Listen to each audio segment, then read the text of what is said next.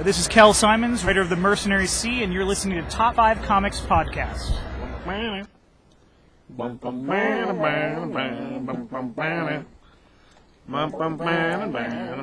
Welcome to Top 5 Comics, people talking about comics, pop culture, and events. This is our 50th episode.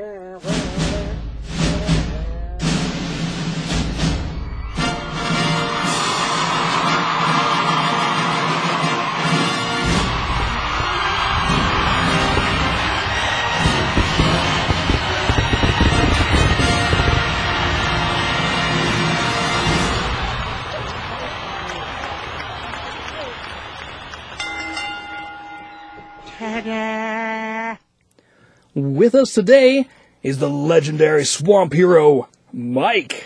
What's up? Also featuring the legendary star hero, Ross. Hello. Also featuring the Silver Age space hero, Curtis. Top of the morning to you. Also featuring the lone hero, CBS, who's keeping us all together. I work alone, that's why I'm in everybody else's books.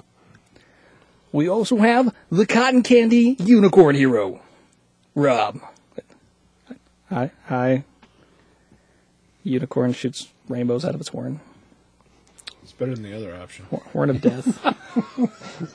Don't stand I think behind that it. happens to You just don't talk about it. Sometimes it shoots out of other holes. You wonder where Hershey's Kisses come from. Not anymore, I don't. U- unicorns are involved. Oh my Maybe. Out of control already. Uh, Alright, well, like Announcer Guy said, this is our 50th episode.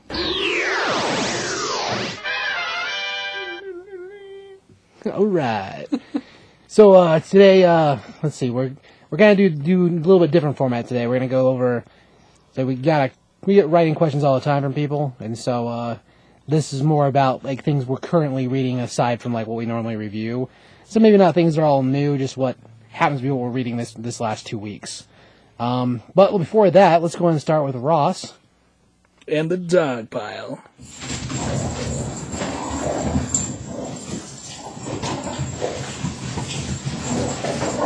God damn it!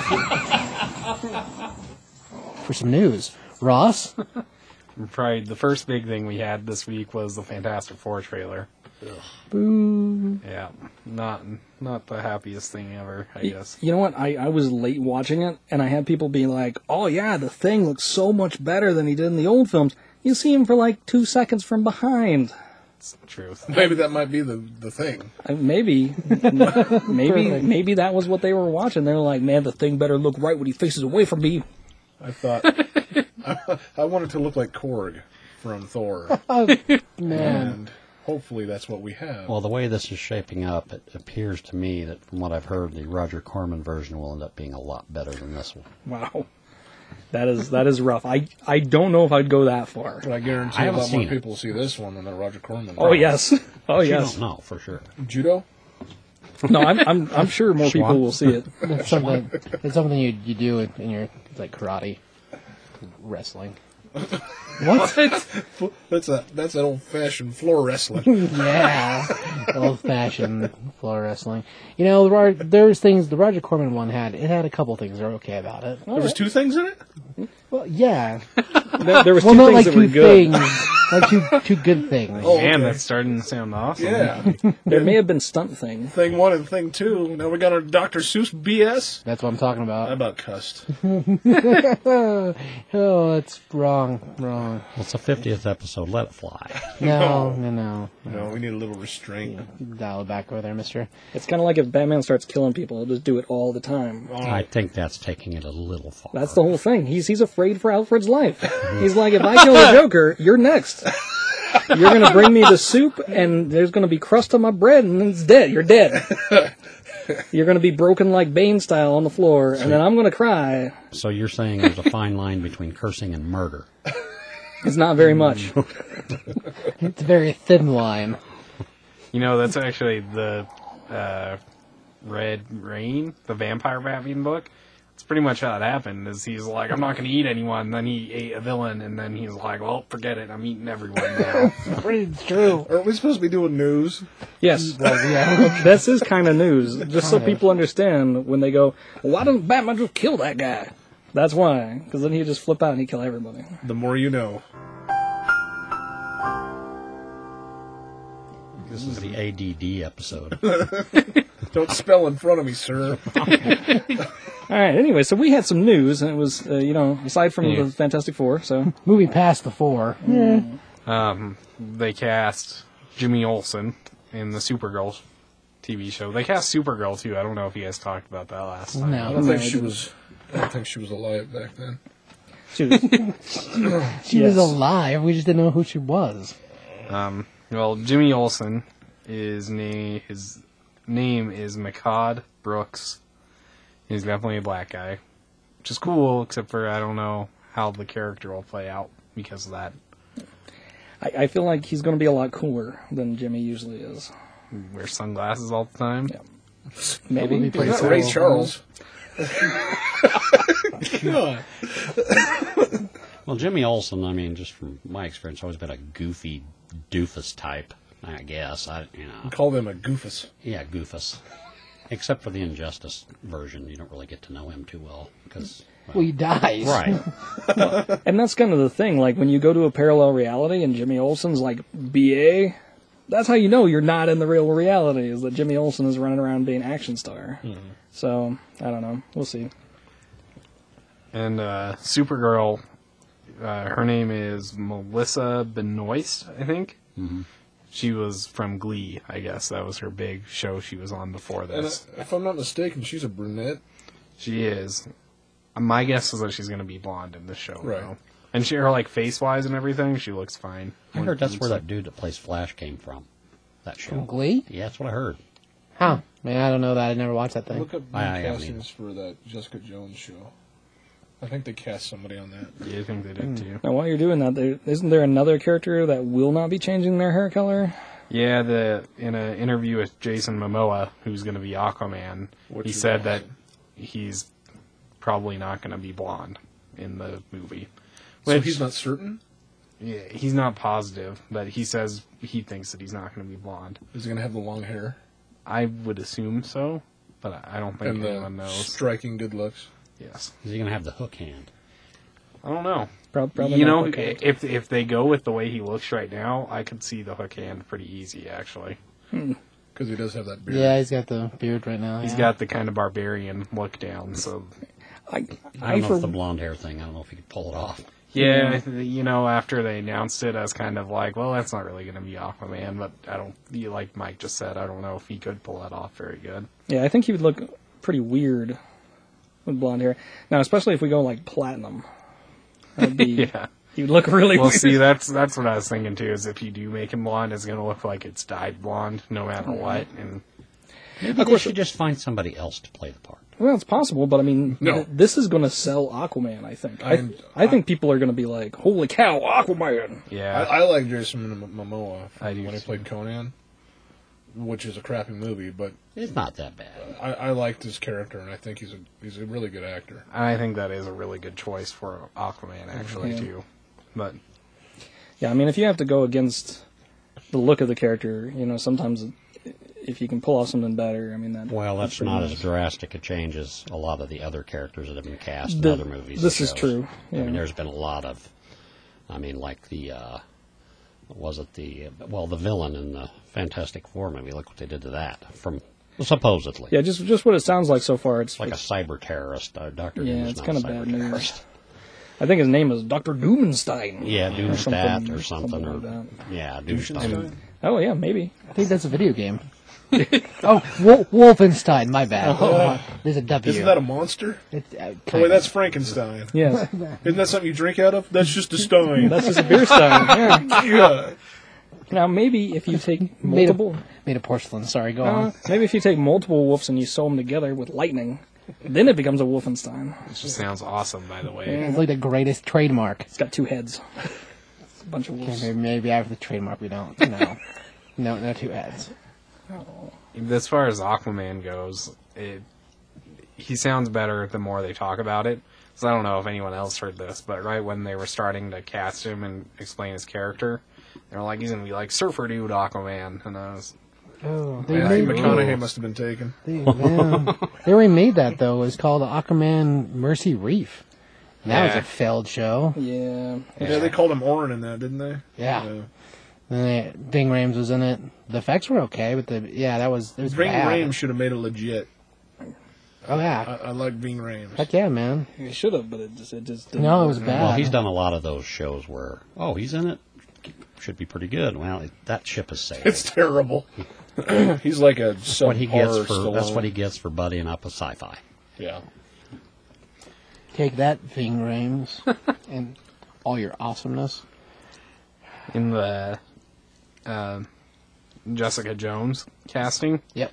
they cast Rachael Taylor as Trish Walker or Hellcat. Yes, that's it. Oh, that's freaking Patsy awesome. Walker. And it's Trish. It's What? probably going to be a daughter. I don't know the. Maybe it's the grandmother or the mother. Is Trish maybe another way of saying Patsy, like Richard for I don't Robert? see how you get No. That'd be Patricia. Richard for Robert. Why do they have to? Yeah, or Dick understand why they have to for- change Dick. things Bob that don't. Yeah, Rich, Richard also works for, for Does it Dick really? or Robert. I've yeah, never heard that. Yeah, they call uh, Dick Grayson Richard Grayson sometimes. Well, I knew that. Yeah. I didn't know it was for Robert. Oh, well, maybe it is just for Dick. I don't know. Bob for Robert. I don't get the, Bert for the name Robert. change. I, I really don't. I mean, whatever. But Well, Well, it could it could be like you know the old Bruce Banner TV show where they were like the the Hulk TV show where the guy was like, no, Bruce is a weak name. I have to be David. David, Banner because David's a strong name. So it could it could be something stupid like that. maybe. I thought we were past all that nonsense though. I mean, what do you think? But if we're gonna have Patsy Walker in the later Oh. shows or movies, her real name is Patricia, which Patsy is short for Patricia, right?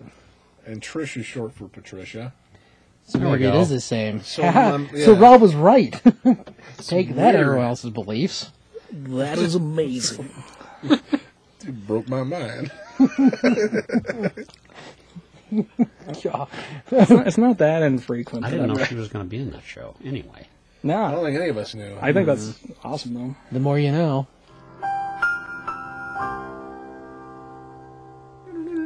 Wait, that's the wrong sound effect. It's a different different sound effect, Don't but it it'll work. swoosh somehow? Yeah, with the star sound. Do-do-do. I don't think that's right either. that, that's pretty sure that's a quiz show thing. did, did, they, did they have a release date on any of those Netflix shows? Uh, Sometime in the future. right? Good. He doesn't like smart ass answers when they're directed at him. probably after. I'll give him all damn day. a- after Avengers two. Yeah, that's probably true. Probably. Yeah, I have no idea. You're Um, right.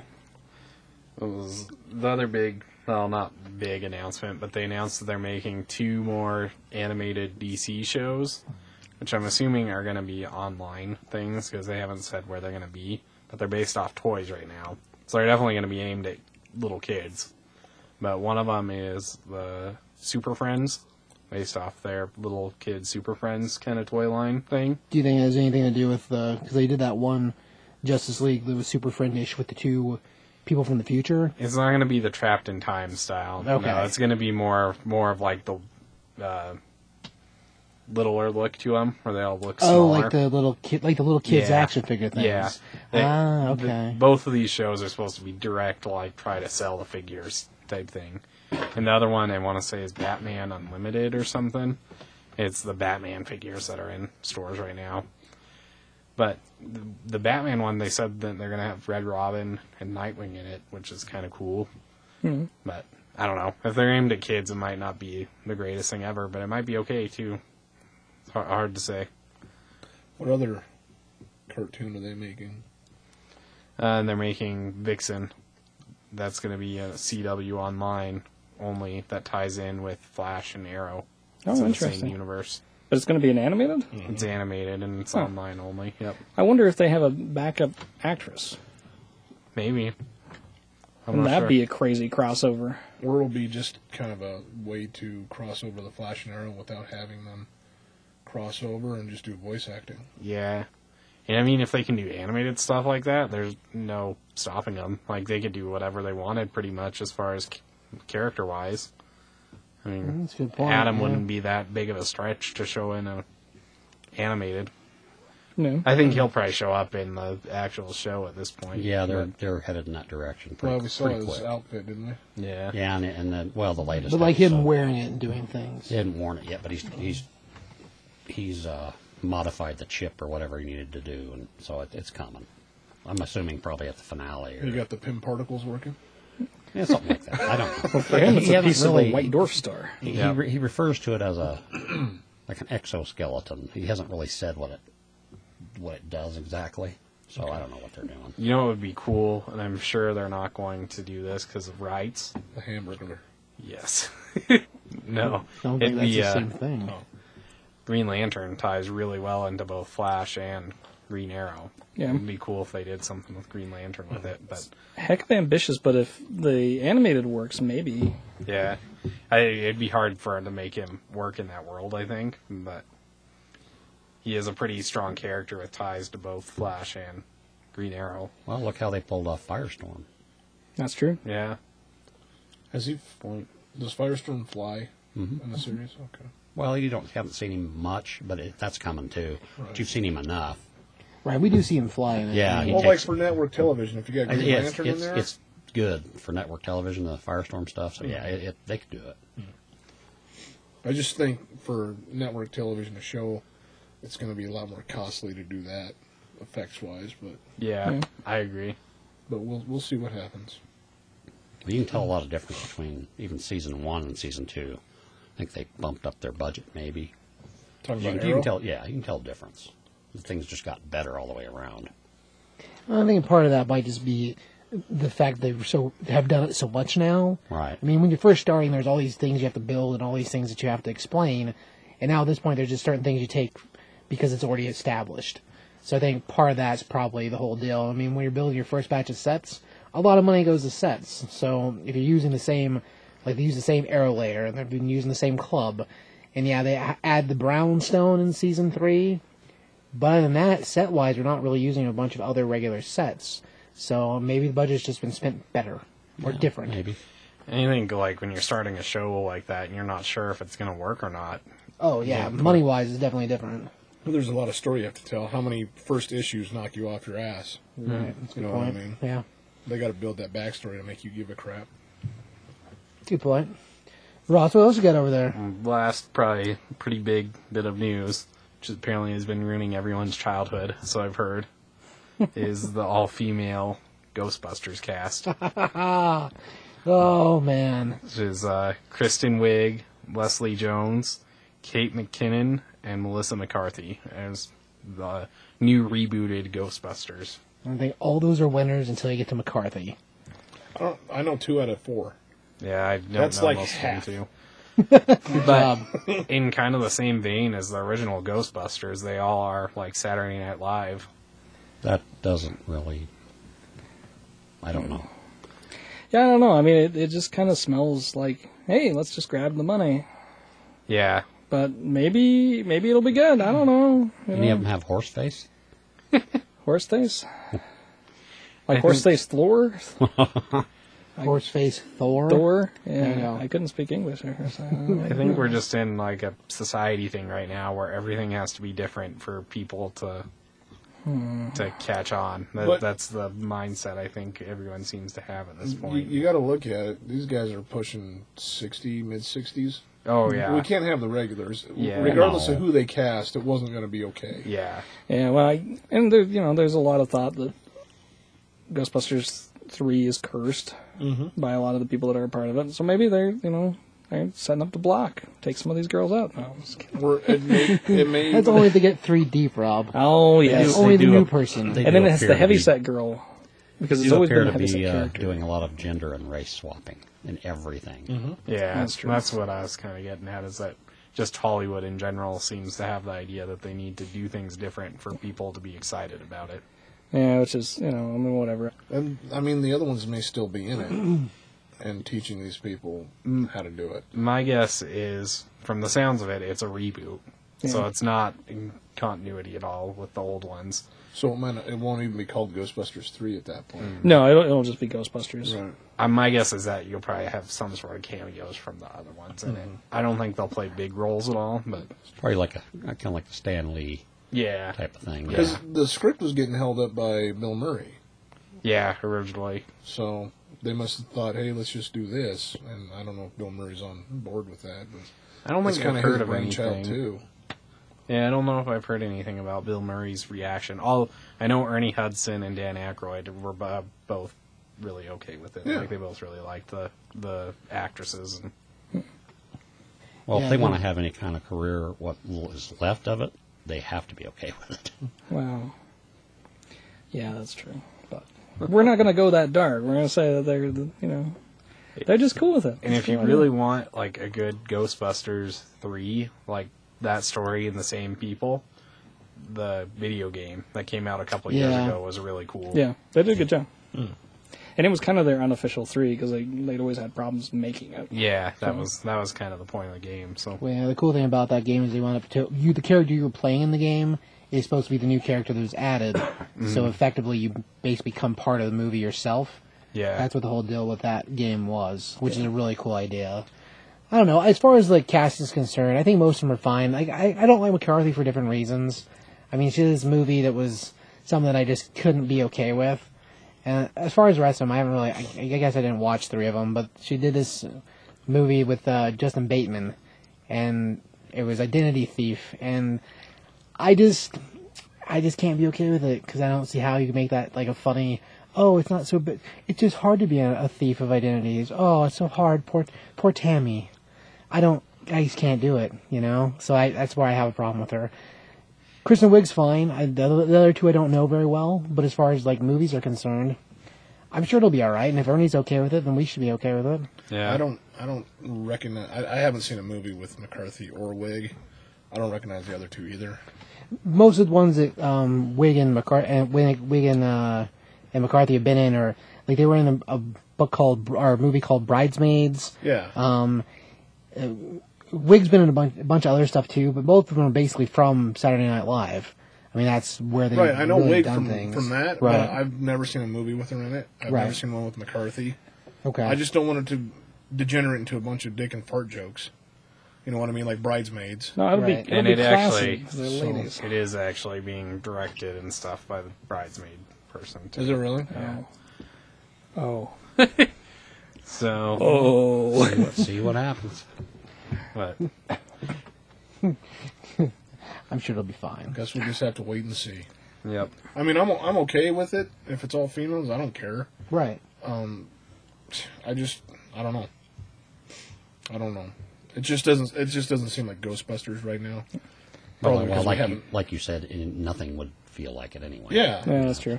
It would have been nice as if they just went, okay, well, this is a new franchise and just move it out of New York. Or yeah, or set it in San Francisco. Yeah. Something like that, and then, And then, like, this and is then just you could still have You the know, other it would be guys kind of cool, answering the phone. and they probably won't do this. Hmm. But if they pull like a Star Trek with it, so if Dan Aykroyd shows up in it and it's like a parallel universe or something, There's problems with your children, Marty. yeah, That's a different movie, Rob. Oh. That's a different movie. Will Shatner's in there fighting aliens for some reason. That ain't no ghost. That's a different Ah, he'd be in movie there trying to too. make reservations. Make your bamboo cannon. See, that's that's part of it. Is this Ghostbusters right now seems like it's pretty much straight like comedy, Right. and it has to have kind of that like sci-fi and Yeah, or horror elements. yeah, it's got to have Yeah. that in there, or else it's not going to be right. And Yeah. That's my big thing. Is it, Straight comedy as opposed to having comedic actors in the roles. yeah, yep. So we'll see. Hopefully, it's like that. Hopefully, it's You know, What if that brought Rick comedy. Moranis back? That'd be interesting. That'd be cool. He's the only actor that's like the same character. Just a crazy old man now. oh, that, that would be pretty funny. That's the only one I would really care about seeing. Rick That'd be cool. Huh. I don't know if he'd be in it. That'd be funny though. Yeah. I, I like the idea if they made it into like a franchise thing, like they re-put them in a different city. I do like that idea, but I, I find it unlikely that'll be the situation. I wonder what they're going to do with the names. Do you think they'll just do girl versions of the names? So, like, E- Egana, well, Egon will probably be the same because that's such a strange name, but like Ray, I mean, what would, Rayanne. maybe Rihanna, Raya, Yeah. and then what we got? Uh, Peter Venkman, yeah, Peter Venkman. So Priscilla? Maybe. Patsy. Patrice. I kind of hope they just do their own thing. I, I agree with you. That would be nice. It'd be If nice it's- if they didn't do. You know. If it's a total reboot, just reboot everything. I think once we get to Winston, that's where there's a problem. He doesn't look too super old. I think No, he he can doesn't. still pull it off. Moranis? Yeah, Yeah, I think I read somewhere that he quit acting when his kid died. yeah, Oh, Is that oh, what it was? yeah. He hasn't acted in a long time. Yeah. that stinks though. He, yeah. Honey, I Shrunk the Ghosts. That'd be something. hey, I think that probably Put him in a little Pac-Man thing. Be. Uh, yeah, I think probably, that's like probably would be the worst thing for him to do when he comes back. genre wise this is completely out of control. All right, so moving on from the Ghostbuster ladies, Unbreakable 2. Unbreakable two, right? M. Night Shyamalan wants to make Unbreakable 2. Now, is it just him talking, or does he have a, a film? Evidently, he's pretty serious about it. It's, it. Like seriously, he wants to do something else. movie-wise? is that what you mean? I don't know after Avatar. Don't worry, there won't be a twist. Like in theory, you already know the twist. Oh, and uh, comic book Descender was optioned by Sony for a film. The book that's not even out by Jeff Lemire and Dustin Nguyen. oh yeah, yeah, you were talking about. The last one's previews catalog, yes. So that's uh, that's my take. Give What you got for it? Yeah. Well, um, I just wanted to make a mention of this real quick. There's a during a Sundance last week, they showed a premiere of a movie called Turbo Kid. Looks fantastic. 80s awesome. and you hated So- Manborg. Man, you, this is different than that. Whatever. And I didn't say I hated it. Yeah, you did. Yeah, No. I, I think I didn't like. You looked me straight in the eye and said, "You know what? I hate whatever you like." well, okay, that's true. Well, I, I wasn't talking about Manborg at the time. I thought it was something else. It wasn't anything specific. It's just a broad category. Well, I want to cover all the bases. Rob, you had some uh, Mortal Kombat action over there? There is uh, there's a, a brand new live stream that is out now where they feature two new uh, backgrounds, but we got two new characters this uh, last couple of weeks in Reptile and Ermac. So they uh, show off Ermac quite a lot in the live stream. So Sweet. There was a video that Conan put out on the internet, Conan O'Brien, uh, with, uh, gosh, who, uh, Marshawn Lynch, yes, um, and I can't remember who he's, they're playing Mortal Kombat. Who's he playing with? they're they're trying out Mortal Kombat X. I have not seen it yet. Oh man, I can't remember who he's playing with. Did you just hear it from him? Okay. no, no, I'd, I'd seen it and I went. Conan O'Brien's funny to watch play stuff because I saw him playing um, Grand Theft Auto, but I I did not watch the video yet. So I can't remember who he was with. Yeah, and anyway, so check that out if you get a chance, people. Anyway, um, so let's move on to a little bit of book talky, talky books. Want to talk about uh, words that the comes out your mouth? All right. About stuff. Who wants to? Don't shake your head.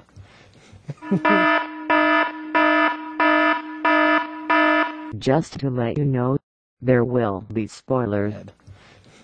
Ross. All right. so, uh, Mike, what are you reading? Pardon me. Well, that's that's the lead into the. what have you been reading? Oh man. What did I say? Uh, I think you questioned him. Uh, and, you you were know, grilling him pretty hard right and you know, Mike doesn't like it when you ask him direct questions. Like, how's your steak, Mike? And he's like, what did you just ask me? and you got to be like, uh, that steak looked pretty good. You like it rare? You want to see blood? What was it? What was it like, Mike? You know, you have to be, you have to be, you know, to be I've been reading quite a bit, um, but it's been older, some older stuff. Uh, Curtis was kind enough to loan me a uh, Marvel Essentials Werewolf by Night Volume 2. About a third of the way through that. I couldn't find volume one. Good luck. That crap's expensive. Yeah. Yeah. I looked at it. It's it's up there. But uh, I'm probably about a third of the way of that. It, it it's pretty good stuff. It's very very dated. The dialogue um, when they have to split because the fuzz is going to show up. Yeah. it's it's you can tell it's it's from the seventies. but it's it's pretty cool. It's been pretty cool. Um, I never owned anything even that far back. Some of the rare single issues that I've managed to hang on to from way back, been older, uh, you know, later on in the run. But so it's pretty cool going back and reading the older stuff. Then I had a chance to read uh, Green Lantern No Fear, which is started at the beginning of Geoff Johns, right around the beginning somewhere, right after he's resurrected, Right.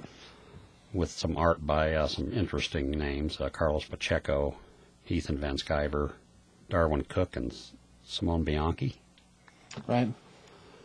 Well, Darwyn Cooke, you, we we know pretty well. I mean, he's had a bunch of variant covers and Yeah, and I know Pacheco's doing some stuff from other stuff from Marvel now. right. I was gonna say anybody that reads comic books is gonna know those names. Oh yeah. Yep. So, Interesting. Let's see. That's how, how it kind of all started because I got started way later on. I, I just read Blackest Night a few months ago, so I'd never Right. read it before. But yeah, uh, some uh, uh, Manhunter uh, and Hector Hammond action. Right. This is right after, like I said, right after he got resurrected. So and, and the and the Corps is not it's not in existence. There's only like three or four Green Lanterns, and they're all Earth. Like others, Kyle Rayner, Guy Gardner, John Stewart, and Hal Jordan. Right. And they're just starting to. And Kilowog makes a, an appearance, the best Green Lantern. and uh, so they're just starting to. They're going to start rebuilding the Corps. So it's pretty cool to see the beginnings. Some pretty good stuff. And uh, and I had a chance to read uh, a collected uh, trade Batman, The Bat and the Beast, which collects some old Batman Confidential, uh, written by Peter Milligan and Andy Clark does the art. It's Batman Goes to Moscow. A lot of drug kingpins or you know mobsters. One of the mobsters has a has a monster in his employ, so it, it's a pretty cool story. It's worth checking out. Um, other than that, I started reading uh, on Curtis's recommendation, uh, Five Ghosts: The Haunting of Fabian Gray. I haven't gotten too far into it. Um, gotten through like the first issue and a half. It's pretty cool. Right. Right. And the Image Comics, and Right. at this point transitioned into just just Five Ghosts. Uh, only the first volume carries the Five Ghosts of Fabian Gray title, but yeah, um, the fact that it kept going really pretty cool because it started out as a miniseries. Yeah, but other than that, um, I don't think there's been much else. Can you say you started Ghosted? Uh, yeah, I did read Ghosted. Also from Um, Image, Joshua also very Williamson? good. Yeah, I didn't think it was going to be my thing because I'm usually not into ghost stories, Right. but that was good. It was really good. yeah, I like that one too a lot. Actually, surprising. Yeah, Actually. I read that first volume. It's it's pretty cool. It's worth checking out. Yeah, I, I like that one too. But it like, kind of started with the Green Lantern No Fear because I want to go back and check out some of Johns' earlier stuff. Sure. Which Nice. makes me want to. Well, I also read Rob loaned me the uh, Geoff Johns issue of the Flash, the Mirror Master issue. Oh, okay, yeah. That was cool. The focus just on him. That was a neat. That was cool. That makes me want to go back and read Johns' Flash stuff too, which I've heard is good. Yeah, So- both both his Flash and Green Lantern stuff. Um, I was telling you earlier, we uh, I need to let you read Secret Origin. And you, one of the things Geoff Johns is kind of known for is taking lesser villains and making them into big, big bad guys. And probably the biggest example of that was Black Hand. And- Oh Yeah, yeah. because yeah, he was in this story too. He's hmm. he's a weird dude. Yeah, he, he cultivates those characters until he he brings them up 12, 15 issues before you even care, and then he brings them back. and it's Well, like, the Black Hand mentions mentions Blackest Night in mm-hmm. this story. Exa- yeah, So exactly. yeah, I mean it's like he's that's like the stuff planning way ahead. gold. Mm-hmm. Oh yeah. It, it's pretty, it's pretty cool how it works. And I think there's some mention of that stuff in 52, that Yeah. series 52. Because he mentions some some stuff about Red Lanterns and mm-hmm. even, Well, I even back that- then. that chalkboard he- but he's the one that built all the different Yeah. lanterns, right? Mm-hmm. Yeah. Yeah, Johns did, and we've we've talked about the chalkboard before. I Mm-hmm. mean, it's Rip Hunter and Booster Gold looking at a chalkboard that has all these things. Yeah, that, on yeah, it. that's right. Yeah, and that's where that Red Lantern saying "Beware the Red Lanterns" is written, and this was years before any of this was even a thing. That was in 52 pickup or whatever. It was Yeah. called. Yeah, 52. Blue and blue, blue and gold. and that was Geoff Johns writing that stuff Yep, too. it was. That Well, even even the color spectrum is an old idea that he cultivated back because that was way back in Generations Three. I think either Alan Moore or um, oh gosh, he was doing Superman for a while. Killed Damian. Grant Morrison. Grant, Grant runs. So like it was an old old story, but they were just there and had different colors and could make constructs. And so like he dug that up even from the past and brought that up to, to fruition. So and fine tune the hell out of it. oh yeah, because they were they were like a throwaway idea. Yeah, he did. Man, that was some pretty amazing stuff. And then for having just read Blackest Night not long that long ago, I can't believe I never read that before. well, it's kind of a, it's a big. To me, I thought it was a big undertaking, but it really wasn't. That was fantastic. Yeah, it's it's really great. well done. It's great. Yeah. I mean, speaking of that, I just reread Throne of Atlantis after we Mike and I saw the movie. Oh, Um, right, yeah. But in my Throne of Atlantis trade, they have the cheetah story beforehand. And I remember reading it the first time and not being like I thought it was oh good, but it wasn't the greatest thing ever. Yeah, I wasn't overly thrilled. But I think part of that was because I was so excited for Throne of Atlantis, and it was like a weird throwaway cheetah story in the middle of it. And I reread it, and holy cow, that cheetah story is actually really, really good. And Yeah, it was. It references a lot of things that were happening in other books at that time too.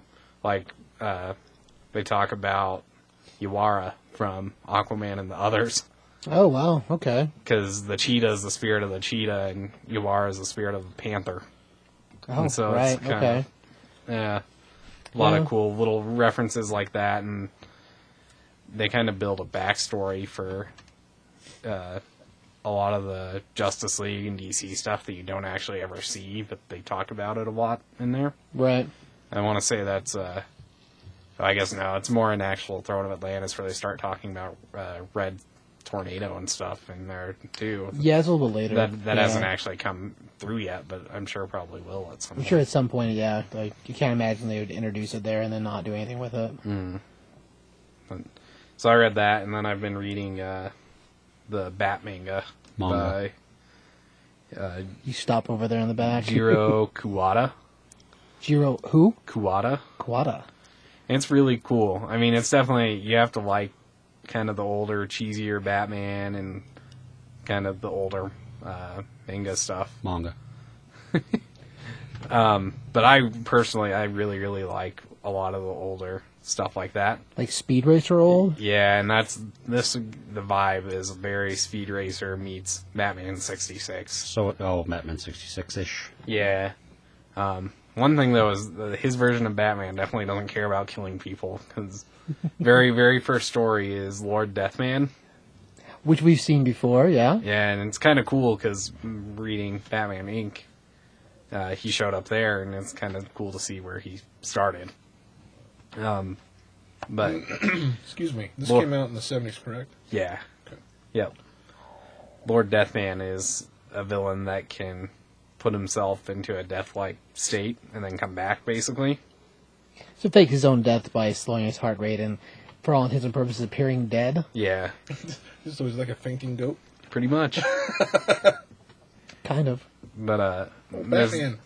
there's definitely a line in there where Batman says he's gonna put him down for real this time instead of uh, instead of fake instead of him faking it. But right now I'm at there's a story called Batman meets Doctor Gorilla or Batman versus Doctor Gorilla, and it is like the craziest thing ever. But it, it's awesome.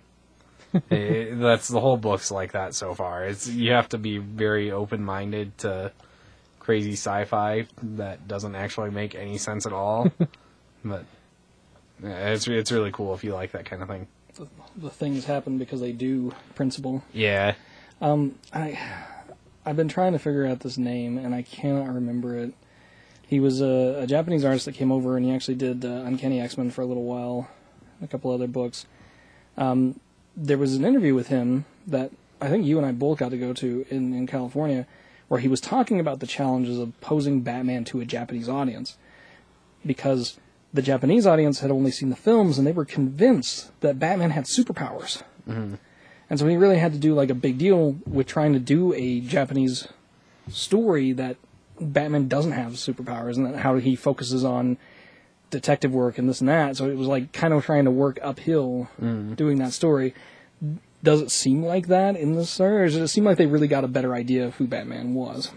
it, it seems like they have kind of an idea. Like they're not completely onto him. He definitely doesn't have superpowers. He doesn't act like he does that at all. But it doesn't seem like they're trying really hard to make it not seem that way too. Okay. Um, yeah, I don't know how. Well, we definitely know that you know he, he doesn't mind killing. I mean, that was one of the things you were just talking Yeah, about. so- it's kind of funny because they don't. They just don't have. They have parts of his character, but definitely not all of it. No, but- down. Is there an Alfred? I haven't seen one. Okay. Definitely, definitely Robin though. Mm. And Robin acts um, pretty much exactly like Batman sixty six. Robin acts. No, not too much difference there. Perfect. Well, original original Batman didn't have the problem killing either. I mean, we're talking back He when he a used to carry a gun. Yeah. Yeah, like Detective Comics original Batman stuff. Yeah. So yeah, adoption wise, it's not like there's never a time when he was willing to go as far as you needed to. But our modern Batman or anything since I don't know, probably, gosh, maybe since '65, hasn't had that Yeah. edge to him. His definitely takes place after that too. But You know, it happens, I guess. yeah, it it is a cool thing to check out though if you want something different. Cool. The best way to say it. Right on, right on. Mr. Curtis, what you got on your plate over there? Absolutely nothing. It's because you finished eating? Yep. What were you eating before you finished? Let's see. Probably in the last six months, I've read Batman Long Halloween, It's good stuff, yeah. which? I had never read before. Oh. And uh, that was about the time I was looking for Halloween books because it was about Halloween time and totally different than what I thought it was going to be. Yeah. And then you gave me uh, the other one that is about Halloween. Oh, um, I can't remember the title. oh shoot. The Dark Victory? I think that's it. No, it's not Dark Victory. It's another one. That's another long Halloween. Oh, I know what. Yeah, I can't think of the name of it. Let me see if I Anyway. find it really quick. Well, yeah, Batman Long Halloween, where it, it, it spans a year from Halloween to Halloween. It was just, it was good. Don't get me wrong. And Jeph Loeb's a great writer. Uh, it takes a while for me to get into uh, Tim Sale's art, but in that one, it was more, I guess, like refined, Right. detailed, not as loose as he does now, kind of. But it, it was a good story. The Halloween one's called Batman Haunted Night. That's right. That's right. And I still have to get that one. Yeah. But uh, no, it, it was good. It, it it was it's a quick read. It's not very wordy at all. It, it relies a lot on the art, which is okay, and it's got a muted color palette. So, um, what else do I got? Oh, I read uh, Didn't you read Identity Crisis? yeah, read Identity Crisis first time, and uh, that one was it was it was a trip at the end. You know what I mean? And you're building up and you're building up, and uh, it's just no, that was a good book too. I A lot really of enjoyed crazy stuff goes on. Oh, yeah. There's Oh, some yeah. dark, dark stuff goes on in that book. that was a dark time, and it, it was it was a good book. Um, Secret War, I read that for the first time.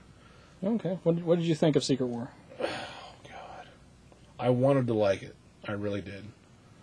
It just for the time that it was in, I've read stuff from the same time frame. Jim Shooter wrote a lot, and I mean a lot. It's kind of like uh, uh, the one you're reading, Werewolf by Night. Oh yeah. Very, very wordy. Oh, you're talking seems- about Secret Wars? Yeah. Yeah. and it seems like it was I don't know.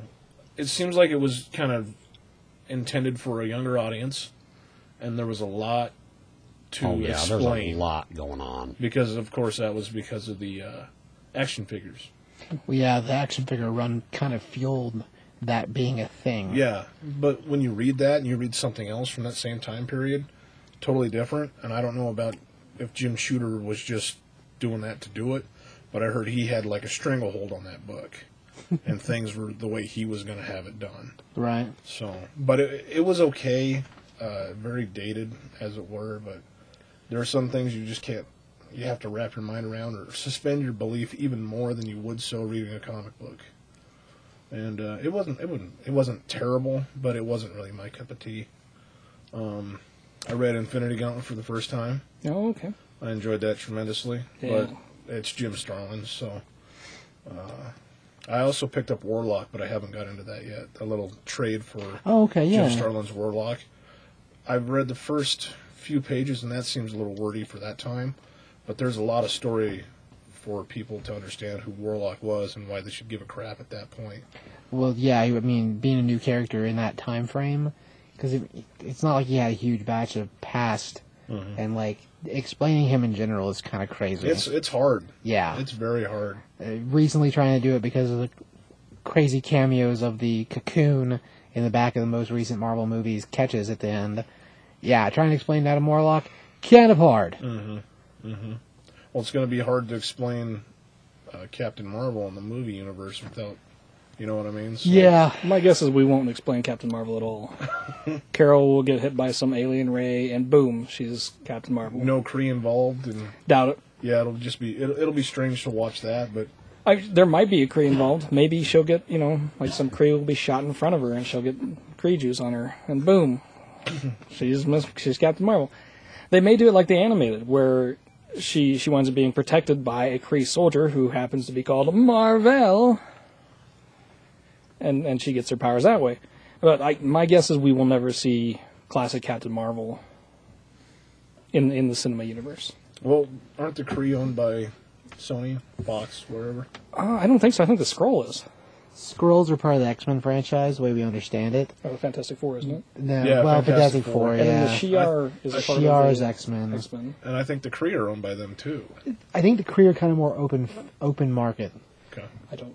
because yeah, I don't at this point they they appeared they, they're part of the Inhumans, which is definitely a Marvel. Yep, they were as part of the thing. Avengers, Oh, yeah. they? They're part of the Avengers. they actually do call um, Ronan the Accuser a Kree. So Yeah. the Kree is is a Oh, part of the right. Marvel universe. Oh, I didn't so- think that. Um, what else? I read Ghosted too. Right. I didn't have high hopes for that book because it just didn't appeal to me at the time. But then Barry sent me the first two trades, Oh, nice, yeah. I enjoyed it. It's Joshua Williamson, who, weird, is going to be writing the next Secret Wars. So, Dude's getting around. yeah, Yeah, he's he's really making rounds from like nowhere, which is kind of awesome.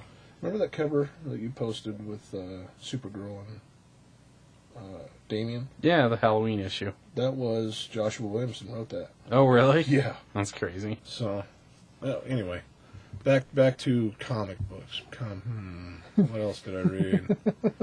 Uh, I picked up a trade called Red Knight with a K. Uh, it's by Justin Cristelli.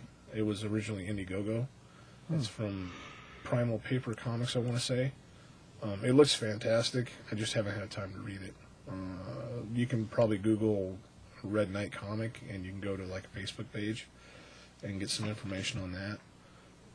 I don't know because I don't have Facebook, so I'm not certain Sure. what what's on there. But uh, no, I've read a, a number of other books, but I just can't recall. Nothing that's you know stayed in my brain. Sure. So That's all right. Um, Rob. I have I have a lot of books because I read a lot of a lot of books. So I'm gonna go through really fast and like try not to spend a lot of time on them. But uh, I did Superman 22, which is uh, pretty close to the beginning of Hive War, where we see Hector Hammond fighting against the Hive Brood Queen during the whole Psy War storyline. Which, if you even if you're not a Superman fan, that is a fantastic time to check out the Superman books. Um, I think it starts around 20 and it continues up to about 25, 26. Uh, Jonah Hex 22, which is Jonah Hex in the modern era, where he immediately gets took into Arkham Asylum and locked up, and he has to kind of like prove that he's actually Jonah Hex. Okay, right, yeah, right, yeah, I remember that. Fantastic time period, really, really well done. and then uh, Batman: The Dark Knight 22, which is where they're really building Clayface out to be an incredible new threat. It's uh, it's after the whole time period where we found out he'd become basically like a skinwalker, where he was able to copy so completely that he would get memories. And in this case, he becomes like a mastermind robbing jewelry stores, and he actually winds up posing as Commissioner Gordon for a little bit to try to discredit his career. Fantastic story. Um, Multiverses of Pax, um, Pax Americana, which you know what I, I thought it was going to be bigger than it was, I guess, but I it was a good story. I just you know I don't know. I guess I geared That- myself up too high. that one was really cryptic. It felt like it felt like it was. It feels like The Watchmen. Sometimes, yeah, exactly. No. And that's what uh, Alan Moore wanted for the Watchmen was the Charlton heroes. Yeah, and that's kind of what we got, or what it would look like. Yeah, and that's that's kind of what it felt like we just got. But my God, uh, I think that one takes a few. I think that takes a. Uh, you need to go through it. like a couple reads. Yeah. maybe And the panel spread in that book is crazy. the Yeah. artwork is fantastic. Yeah. and they really did do some crazy stuff with the panel. Spread. If you've ever needed to see somebody get shot in reverse or slow motion and have their jaw explode, that's the book to go to. so, but yeah, I don't know. I, I guess I was expecting too much. Uh, but then I read Batman and Robin 36, which is uh, Batman gets to fight Caliban in the uh, the hell armor and like rip out his dreadlocks. It's awesome. It's a great, great story, and everybody's of course in the the Robin uniforms except for Cyborg. It's crazy that Cyborg was part of that whole thing. I, w- I would have never expected that. Look, looking at the previews and stuff from beforehand, Right. that's cool though. I love he was there. I just wish he would have, you know, gotten to shine a little bit more. But you know, eh, whatever. Then the Spider Verse, I guess, team number one. Now, a lot of people were kind of down on this book, but I actually really love Lady Spider, the uh, steampunk spider that Yeah, showed up in that story. The rest, the rest of the book was okay, but that, that story was awesome. Yeah, it was neat. Uh, Death Vigil number five, which Death Vigil continues to be phenomenal. It's a fantastic read. Um, there's not a whole lot that you can tell about it without like spoiling stuff, but that book is phenomenal, and that five especially has a lot of secrets. Um, Trinity Sin number one and two, which was a, a pretty neat little take. It's a we're having a like a dark world, so a world that existed before God made the sun showing up and was trying to reclaim Earth, and the Trinity of Sin wind up being kind of on the center of the battlefield for that. Uh, Avengers number 30, which is uh, dealing with Jonathan Hickman's. Um, this one focuses a lot on Sunspot's plan to try to bring the Renegade portion of the Avengers and the Shield portion of the Avengers back together and not just waste time with all that war against each other. Um, New Avengers actually ties in because we've been missing Iron Man for most of these issues. Nobody knows where he's at. Well, he's been locked in this uh, this cage by um, Black Swan, and he he's so arrogant at this point in in his life, in this point of the story where he's superior Iron Man, that he can't even admit that he's made bad decisions, and it winds up being Black Widow and, and Spider Woman that are there to kind of free him, and because he can't even see that he's ever done anything wrong, they leave him which winds up being a big part of that story, I think. Uh, Futures End number 29. I actually did Futures End 30 as well. But um, 29, we get the new Firestorm in that story, um, which is building up to from. They've been building that for a while. Um, and actually, I think 30 is where we see Big Barda rip Slade's head off. it was a fantastic issue. Uh, unfortunately, we also see probably Barda die, but we do get to see her fight Power Girl, and it devolves to a point where they're just pulling hair. It's fantastic. Uh, then we see Earth 2, uh, issue 7, with uh, all the Superman clones and Desaad trying to get um, Huntress to join his Furies. He's even made like a special Huntress uniform for her. Uh, Batman 36, where we find out that the Joker has been in disguise working at Arkham Asylum for a while now, or at least the guy posing as the Joker. We don't know. But uh freaking crazy. Ends with a huge cliffhanger. Uh Witches number two, where we're starting finding out about the pledges and the kind of creatures in the woods. Uh Green Lantern number thirty three. Where we find out the Fatal is a Debrillion, and she winds up eating one of the molten people, so she becomes all powerful, kind of. Nuts story, too. Uh, Superwoman and or I'm sorry, Superman and Wonder Woman, annual number one, dealing with the whole Doom storyline. This is actually Doomed Part Three, where we're starting to see Superman and Doomsday's psyche battling inside of Superman's head. And Superman, like Doomed Superman, is pretty much like the ultimate frat boy, and just like trying to use reverse psychology on Superman to make him like give in his control. It was awesome. And uh, Green Lantern, The New Guardians, number 36, uh, where Kyle is foolish enough to give up his ring to the High Father in the whole God's Head storyline, which winds up being a huge mistake. Been pretty pretty cool. Uh, Supergirl, number 36, where we're finding out that Supergirl has come back and she's like trying to restart her own life just as a regular human. So like this is the first time she's actually tried to fit in in the world And We also find out that there's a superhuman school out there in space that wants to take her in, and Supergirl gets blue nail polish, which she keeps for a while. Which I know probably not that important, but when you're reading the comics, it really sticks out. Uh, Gotham by Midnight number one.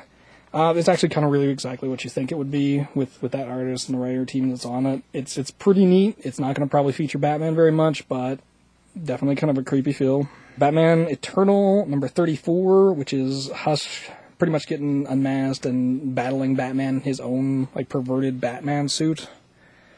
It was a pretty it was a pretty crazy story.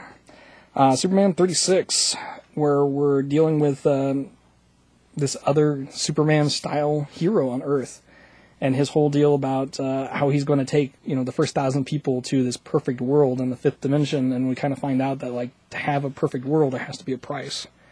Although they kind of leave us on edge what that price is. Uh, Daredevil number 28, where we have a, a story where Daredevil has to reluctantly help somebody that used to bully him when he was a kid. We wind up finding out that he was a part of the Serpent Society, which evidently no one quits the Serpent Society. We find out that the judge was a secret Serpent Society uh, member, and uh, things go really bad really fast. So it was a great issue for Daredevil. Uh, Suicide Squad number 22, where um, we have this kind of big showdown in Las Vegas. The important thing is, after the giant falls, King Shark climbs up on him and says "Imperious Shark." Fantastic. There was some- was that? that was Suicide Squad number 22. That's funny. Lantern and the New Guardians, number 33. We find out whatever happened to the missing Guardian. Action Comics number 21. Lex Luthor makes his first big attack on Superman in regular comics uh, for the New 52. Team 7, number 8. Winds up being the last book. Lots of crazy stuff happens in there. Mr. Majestic crashes stuff up, but we don't really know what ever happens to him. Uh, Archer and Armstrong number 10, where we first go over to the Faraway, which was a fantastic issue too. Uh, Catwoman number 22, The Death of Rat-Tail, where we're seeing like an open warfare between the Penguin and Catwoman, where like cities or city blocks are being like bombed with missiles. It's pretty crazy. Uh, Infinity Man number six, where we get to have Badge, Box, and um, I think it's Celix form a giant dark side robot, and Badge goes, "I'll form the head." That's cool. fantastic. Not only the awesomeness of that, but later in the issue, Badge is talking to the in, uh, to the new gods in disguise, which winds up being a bright green trench coat and floppy pimp hat. Is badge like squirrel? Yes, Badge? Badge is a squirrel lantern, That's awesome. which which is just corporeal. It's just floating. So he's in the middle of a restaurant with a fake trench coat with fake hands, his little raccoon, uh, you know, squirrel self with a big floppy pimp hat. That's cool. That was his undercover disguise. It was fantastic. Book was awesome. uh, the Legion of Superman, uh, Superheroes, number 22. The end of the Fatal Five first story arc, which was nuts. It was pretty good. Uh, Phantom Stranger, number 22. Basically, Phantom Stranger facing off against God for the soul of his friendless angel where they just kind of completely go out and say like, "Oh yeah, this dog, yeah, that was probably God the whole time." Um, She-Hulk number seven, the Ant-Man um, adventure, which is actually like really really well done. Winds up being mostly them fighting in the backyard. Uh, Legendary Star Lord number two, where we encounter Mister Knife. So if you're not reading Legendary Star Lords, you really need to pick it up. It's a fantastic book. Our commander number two, uh, where you know just the deep, the mission just keeps de- deepening. You know, there's a lot of stuff coming up in that book. Aquaman and the others, number four and five, where we get um, Volstock back, and we find out a lot more secrets about the the gold items, along with another guy who was uh, the ancestor that the the gold bricks were stole from, that made all the items. So like, Oh, okay. lots of cool stuff in there. And then the last one I'm really going through is the Avengers versus Thanos trade paperback, which takes you all the way back to like the 60s and 70s and Starlin's writing. It bounces around a ton, so you're getting a lot of like Captain Marvel stuff, a lot of Iron Man stuff, and then like Thing team ups, and then Daredevil and and the Black Widow. Which here's a great trivia question for you: What was Moondragon originally called? I doubt anybody would guess Mrs. MacEvil. And what? Mrs. MacEvil. Yeah, I would never guess that. Yeah, no, totally ridiculous. Uh, yes. But we also get Isaac in there, which is unlike the uh, the Love Boat Isaac attendant. is in Love Boat? Yeah. No. Unlike him, he winds up being a uh, robot with a disco pajama suit, which you can see like rhinestones and s- suns and stars and stuff in. You also get um, the Monitor and Star Fox, and like th- they were like a total thing, all built around Thanos before Thanos became like the big juggernaut that he that he is later. Anyways, those are all the books I have. this is kind of a few books. Sorry. Yeah. All right. Man. Okay. Well, I'll follow with something short and easy. Uh, so Manifest Destiny from uh, Image. Uh, I never gave it a chance when it first started. I mean, we got the first issues and I was like, this is stupid. Reddit. It's awesome. Like, uh, around issue seven now. Um, I like that one a lot. Ghosted, of course, because I think I was the only one reading it at first. Like, like it. Um, as far as series are concerned. Uh, I went back and I did I actually read part of Atomic Robo Volume Two um, the other night, and I forgot how good that was. It's been a while since I read just Robo stuff. Speaking of Atomic Robo, Yeah? sorry to interrupt, but I'd heard uh, It's going It's going- webcomic. yes, when Makes me webcomic only. so sad. Oh well, Well, they'll means we probably get, collect it. we get to enjoy the Eventually, yeah. trades. So, Yeah, hopefully so. Oh well. I'm, I'm guessing it didn't have the audience. Yeah, you know what? Maybe it's because it didn't come out often enough, or maybe because when they did Real Science Adventures, instead of being Atomic Robo Adventures, it was just random adventures. They weren't bad, but they had nothing to do with Robo, really. I mean, occasionally random ones did, but But, I mean, that was trying to channel the old school anthology books. yeah, eh, You know what I mean? we've seen that happen in DC and Marvel both, and you know what happens with those books? Oh, canceled. Well, and it, it probably helped if there was a few more books coming out from from Red Five. I, I don't think so, man. I do. If they had six more books coming out, it wouldn't be any if better. they put their name out there more oh, maybe. okay. one book a month, All right, I'll give you that. if that, yeah, people forget, man. that's true. People Yeah. are stupid. That just sounds like the, the downgrade of Red 5 or the degeneration of Red 5 is going to happen. Yeah, which is unfortunate. So, Now maybe Robo will land someplace else if that winds up being the case, because everything else has been miniseries. And granted, most of the Robo books that's how they're set up too. So they're you know five, six parts, and that's a trade. but Red 5 did put out some good books. Like Yeah, well, yeah. We Kill Monsters. Yeah, Uh, they did do some good stuff. Oh, I'm not It's saying just- they didn't. uh, right. It's just not the what you need. You need Right. it, you need your name out there, and you need it monthly. Yeah, it, it's it's tough because there's so many small companies anymore. right. Well, I guess they all can't be Avatar. thank God, man. There's, there's got to be a market for it somewhere. I can't guess. Um, but yeah, that's, that's all. That's it. A crossover between Crossed and Atomic Robo. Although Man. people would be really impressed with Atomic Robo. Yeah. he'd be like just slaughtering fools left and right and making jokes and like constantly looking at you as the audience and being like, "I'm confused. I don't know what's going on." And, It would be awesome. I awesome. mean, we're gonna Doctor Dinosaur. He's one of the best characters in comics. I'm not gonna Yeah, lie. he's pretty awesome. Uh, I don't know. I that reminds me something else I read. Uh-oh. I ran across one of the best characters in comics, Hmm. Battle Beast. Oh, definitely. I've been uh, reading some of the Invincible stuff again. Curtis's recommendation. That stuff is good. There was there was one that we both forgot. Uh, I I didn't put it on my incredibly stupid long list, but Epochalypse. Oh, right. Yeah, I read over the whole the whole batch again just this week, and yeah, that book series is fantastic. So if you haven't taken a chance on it, take a chance on it, or ask your provider to get it for you. Speaking of which, we actually have an interview from uh, the writer of Epochalypse, uh, Mr. Jonathan Hennessey.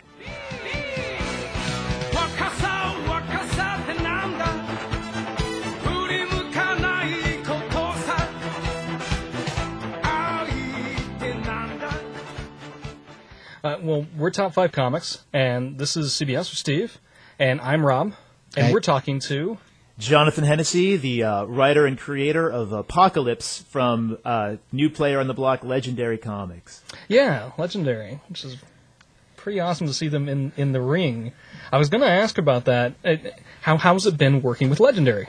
Well, uh, Legendary's been they've been terrific to work with, uh, Bob Schreck is the editor. He's kind of the he's kind of a, a major player with a long history in comics. You know, worked at worked at DC, has edited a, a lot of great books, and worked with some major talent. And he, so I've come from. It's so we, my career took this strange track because Epochalypse is this sort of uh, baby of mine that I was trying to get published for years and years, and uh, took so many different routes to try to get it going, including like stalking Bob Schreck and other people like him, like at cons. Like I've been that guy, as I imagine like most of your readers have. And like nothing happened with it. I mean, I got very close actually with Vertigo at one point. But Vertigo had some creative notes. They it wasn't quite the p- project wasn't in a place that was uh, that was that they were willing to take a gamble on. So of course, you know, I am forever in debt to Bob Schreck for willing to take a gamble on it.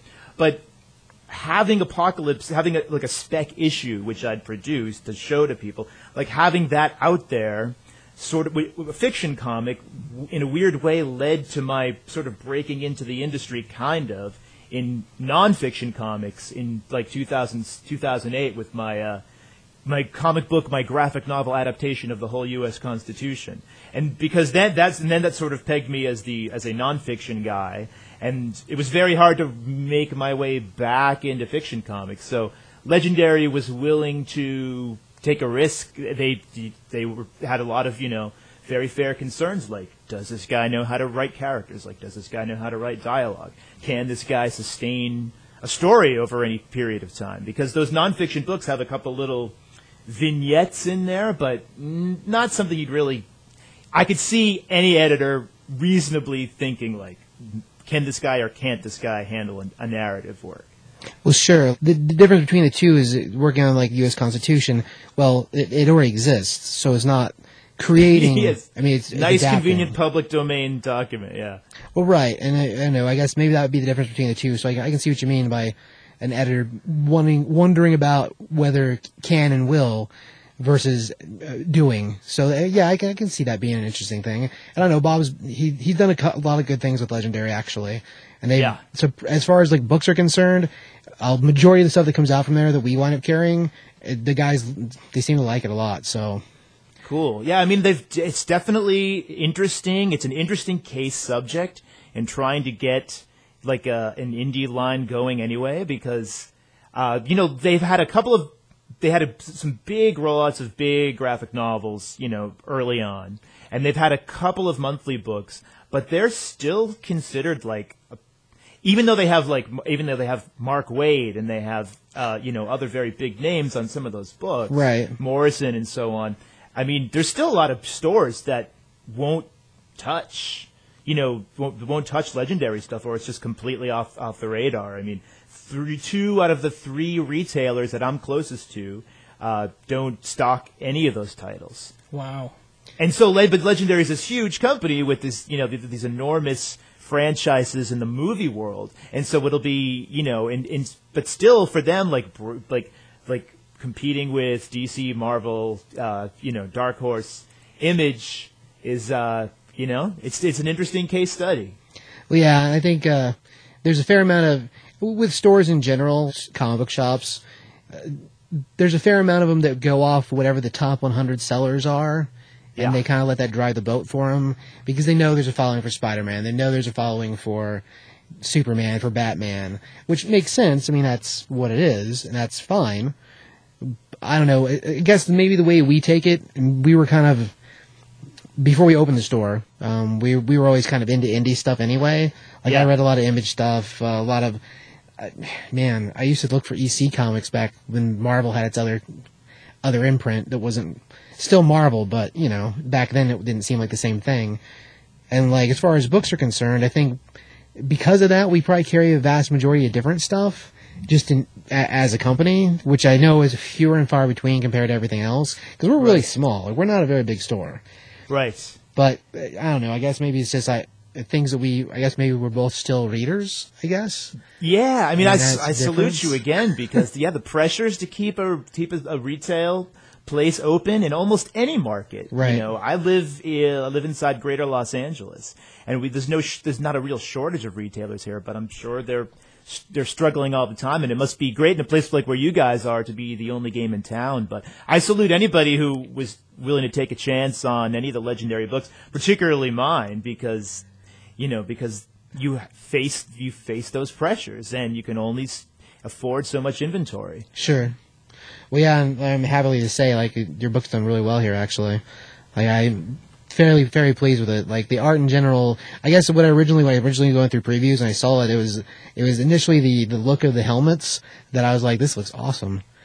And, great. and we've got, I have very little to do with that. That's all. That's all, Mr. Shane Davis. Right, right. Well, I mean, Shane's a fantastic artist. He's done um, lots of stuff for DC, and I mean, he's been around for a minute, so he's Yes. he's a fantastic artist. But that definitely was what originally caught my eye. Um, but as far as like continuing the book is because of the writing, and I think so. There's uh, five or six of us that sit in on the show usually, and uh, uh, a lot of us have the same tastes, uh, just in general. But yeah, as far as like a book that e- even a couple of guys that didn't originally start it at this point now they're getting it. So that's pretty good, I guess, because we got a couple. Hey, like, I'll take it. Th- thank you for doing whatever you can to push it. I mean, it was it was uh, super gratifying when when it rolled out on uh, November nineteenth last year to see that it made your podcast in the in the first place. And from a creator's point of view, I was uh, back east for Thanksgiving and downloaded your podcast and was like driving around these cold, rainy streets of Plymouth, Massachusetts, picking up uh, takeout fish and chips and listening to your podcast and saying, "Oh, someone likes it. Awesome." right on. well, yeah, that that's cool. I'm, I'm yeah, I'm glad you heard it, man. Like I, I don't know, as far as setup in general, like when I first, I don't know, after we read the first issue, I was like, well, who is this guy? You know, and so I started looking around trying to see what else she'd worked on, and that that's a little bit why I know about the other couple, like the U.S. Constitution stuff. The only reason we can know about those at all is because of that, because they're not generally what I would wind up reading, just Right. because of what they are. Sure. And time wise, we opened back in 2009, so it was way before I was going through the previous catalog, like through every single page. Yeah, and those other those, those other the, the nonfiction books I've done have been I've sort of had the good luck slash bad luck in a way to have them published by traditional book publishers who don't understand the comics market and I'm not even and I hadn't worked with with Diamond before so it was easy to find these books in like your Barnes and Noble and your Borders which I think still existed then You but did. yeah not so much not so much in the uh in the in the in the comic book retailer world Okay, well that makes sense. There's very few things that might have shown up in through Diamond that are Random House related, so Yeah. uh, or any regular publisher really. I mean, there's a few magazine venues, but not not a lot of uh, what I would consider to be normal print options, really. I guess. I mean, there's a few of them in there, but not a lot. Anyway, but yeah. Um. So, like, as far as uh, Epochalypse, do it? Do you? Is there a? Uh, as far as series length is concerned, at this point, are we toting it as an ongoing, depending on how things run, or is it like? Uh, is it does it have an end in sight, or is it? Uh, I will guess. Well, one of the things, one of the things that that made uh, Mr. Schreck take a gamble on it in the first place was that it it is uh, sort of epic in scale, but definitely builds to a definitive ending. And the ending is where, as you guys know, as fans, where so many things can go wrong. And I'm and I'm not here to say that things won't go wrong with this one necessarily, because you never ask an encyclopedia salesman if you need encyclopedias. But True. one of one of the virtues of toiling in obscurity for many years is that I got to develop this and develop this and develop this, constantly rewriting it, trying to get it somewhere, and in all that time, I had enough eureka moments to st- to to style the whole story to where it will have a definitive ending. Now, I'll tell you what my ambitions are. My ambitions are for there to be enough material there for like five or six trades, and then it will come to a definitive end, a definitive end that will, like, unlike Lost or unlike a lot of other, you know, uh, bigger stories out there, that I that I think will be satisfying, that will leave people thinking but not leave people guessing right. Okay. it's very easy as a because not only uh, you know I've been trying to be a writer for many years, but one of my other uh, jobs was I was a uh, professional reader for Hollywood. So that means that I was reading screenplays, stage plays, books, graphic novels for various production companies. And for many years, like, never did got to do like any leisure reading at all because I was paid to read. Because uh, you know, why do we have so many bad movies? Because a lot of people in positions of power in Hollywood can't read, don't read, won't read. They'll hire some some some gal or guy to do it for them. And so you, it's very so you, one trend that's very easy to see after you've read a lot of conceptual stuff. And I was in this business long enough for like, you know, for example, like when the Matrix came out, everybody wanted, all the other studios like wanted their Matrix. Everybody wanted some big high concept thing and people were going gangbusters looking for it.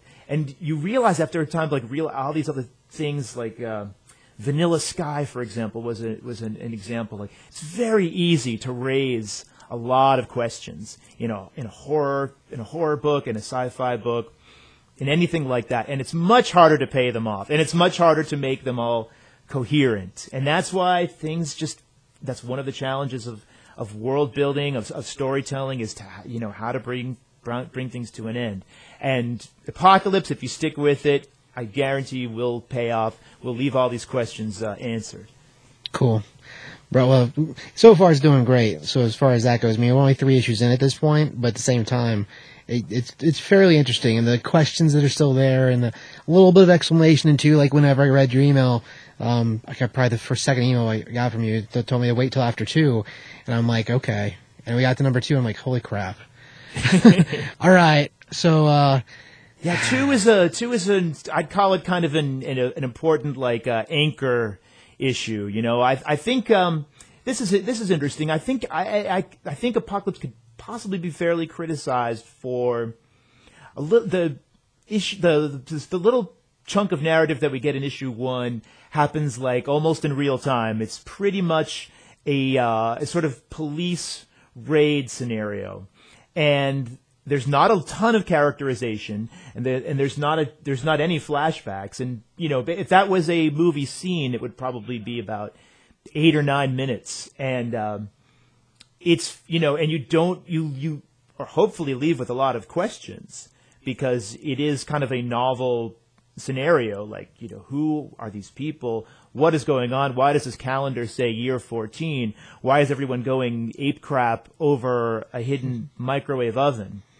And then people start talking about you know their home times and so forth. So it's meant to sort of play out like a twilight zone episode but I chose that to try to raise a lot of questions, and I do think it read it left some people thinking, well, what am I what am I supposed to hang on to here? Like, who are I need a little bit more of the character to to get involved. So, I, you know, arguably it was maybe not the right move. So I would have. So I think issue two is you know gets right into who those people are, grounds you immediately. So it was an experiment, and you know it's up to you guys to tell me whether it paid off or not. Well, I think the I, I would say the first one did for sure because like after the first issue, generally speaking, we order a fair amount of in book ordering. We order whatever we order for it, and then we have certain people read that genre, and we let them kind of go through it and decide if they want to try to keep getting it, especially with everything being two months out. So admittedly, we ordered less of number two, and since then have had to order more of number two in order to meet the demand for it. Oh, terrific! So I mean that's good. Right. Just in That is general. good. I I'd kind of I I read another article and there was this thing in here that was really fascinating to me, and so I'm going to try to see if I can pose it again. Um, what was the inspiration for this this story? Like, it was a s the story was kind of ins- a couple of different things, but it basically had to do with um, it was a story kind of inspired by architecture in a way. I, I'm from outside, I grew up outside Boston, and uh, I did wind up going to college, and I wound up going to college in upstate New York in Syracuse. So about halfway between my hometown and Syracuse is the capital of New York State, Albany, which is you know not considered by many to be a, a very exciting place, and and you know, in some uh, for a history buff, there's a little bit more there for you, but there's not a lot of tourists flocking to Albany necessarily. But every once in a while, I would stop there, and so their state capital, obviously New York's a very old state, and they have this you know beautiful old school capital. But by the 40s, they were kind of outgrowing it, and they wanted to build a huge expansion of the of the of the uh, the, the legislature's offices, just all the various offices of state. And they, you know, these were times it was like after World War II, and the United States was on top, and people were very looking forward to the future. So they had an idea: let's build like an extremely progressive, forward-looking, huge complex of buildings to, you know, to capture this time and to capture the uh, the, the glory and ambition that is the Empire State. So they wound up building this huge complex called the uh, it's called Rockefeller Plaza, and they you know they've designed it in the 40s, built it in the 50s, and you know they they've knocked down like tons of historical, they just gutted entire neighborhoods to make Oh, this thing happen. And it's a little and now you and so my, the first time I ever walked through there. Um, you, I, you get this sense that you're in some future that never happened because it's literally a stand. It's like a standing Tomorrowland set of a like an early 1950s version of the future that like never took place. And it's like you know almost a little bit like you know touring the sets of that you know great silent film Metropolis or something. It's not necessarily that exciting looking. It's not Art Deco architecture. It's all it's what they sort of call paleo futuristic architecture. It almost looks like Soviet bloc. It's a lot of it's a lot of angles. It's a lot of buildings that look cloned from each other. It's like this miniature city. And I, I just felt like I am standing in some place that is like completely out of time. and then there was so I sort of combined that with this sort of you know daydreaming experiment that an old sweetheart of mine did when we lived in New York City was sort of to imagine like what if the what if the what if New York City was to change times with the temperature. So if it's like 70 degrees it's 1970 if it's 30 degrees it's 9 and having everything around change. And somehow those two ideas got put together and gave me like the shell of the idea of Epochalypse of like you know how I imagined like how would we bring about this weird looking future that never happened? Like how could we explore a vision of the future that people from the past had that isn't necessarily this was before steampunk and, and everything like that so it's a, just a different alternative grittier darker take than uh, like a like a like a steampunk or Victorian or you know the various other Right. similar takes on that. Yeah.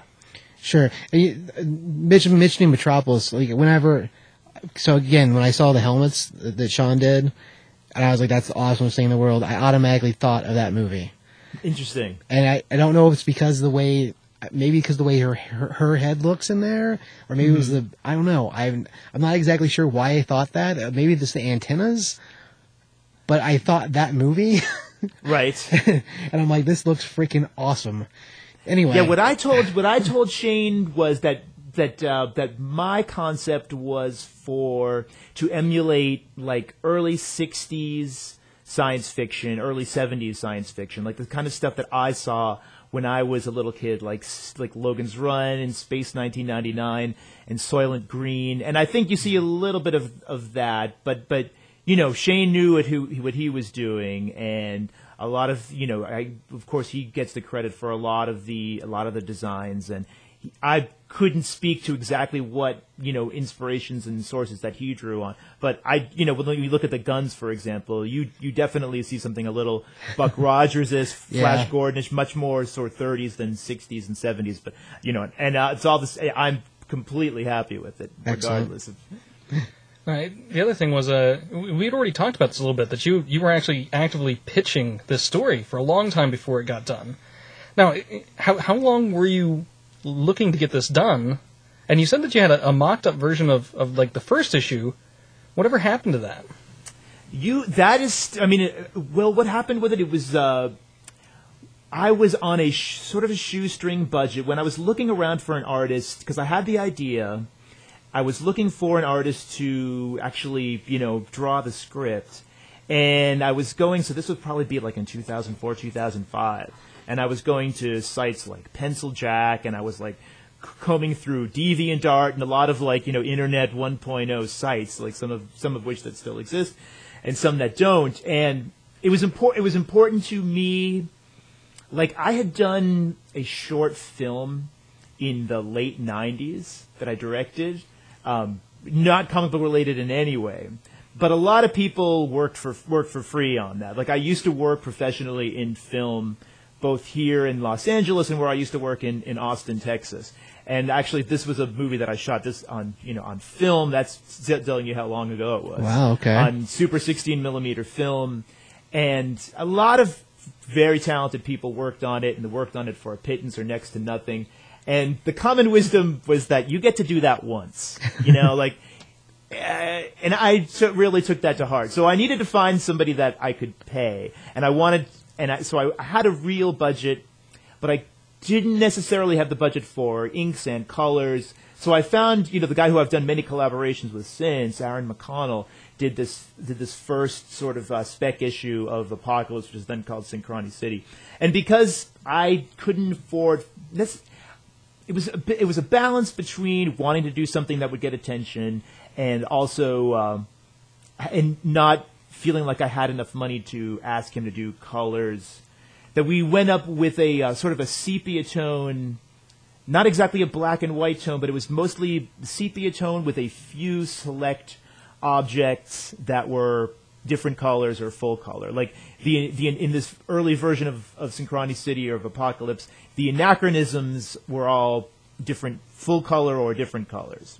Okay. And it was an experiment that I think looks good, but isn't, you know, when you combine the experiment of the of the whole story concept with the artwork with an unknown writer, I think it wound up not being something that would mass appeal to budget conscious editors.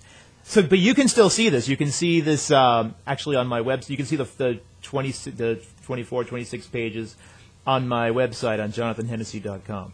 oh, all right. What's good. It's in, it's got a very interesting look. It's very different. It's uh, it's it's looks a little bit more like an '80s horror comic, I would say.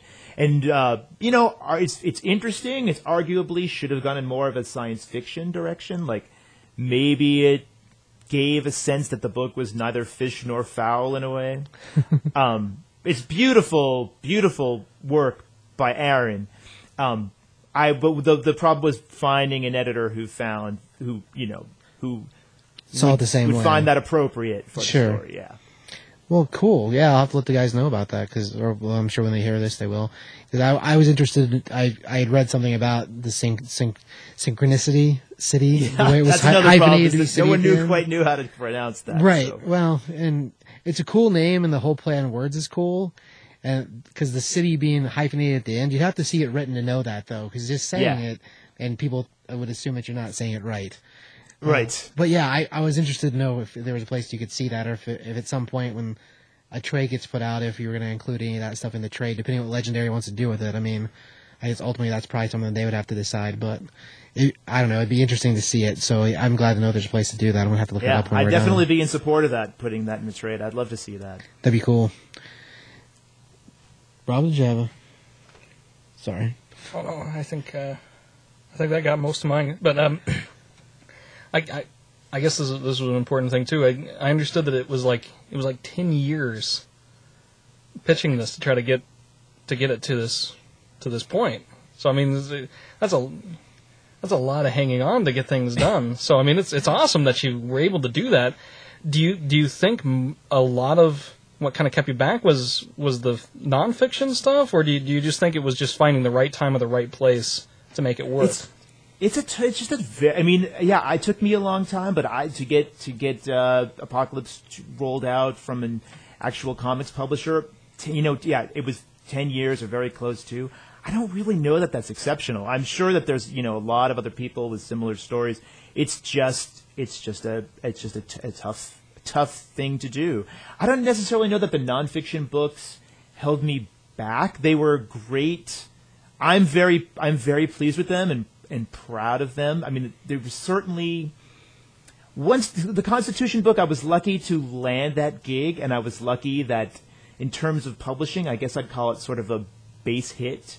You know, it wasn't a it wasn't a bestseller, but it's still in print after years and years, and you know, it, and it made um, the Village Voice in New York uh, counted it as among the uh, the best books of 2008. So it was, Oh, nice. you know, it was yeah, very nice. I'll Yeah. I'll I'll take that action any day.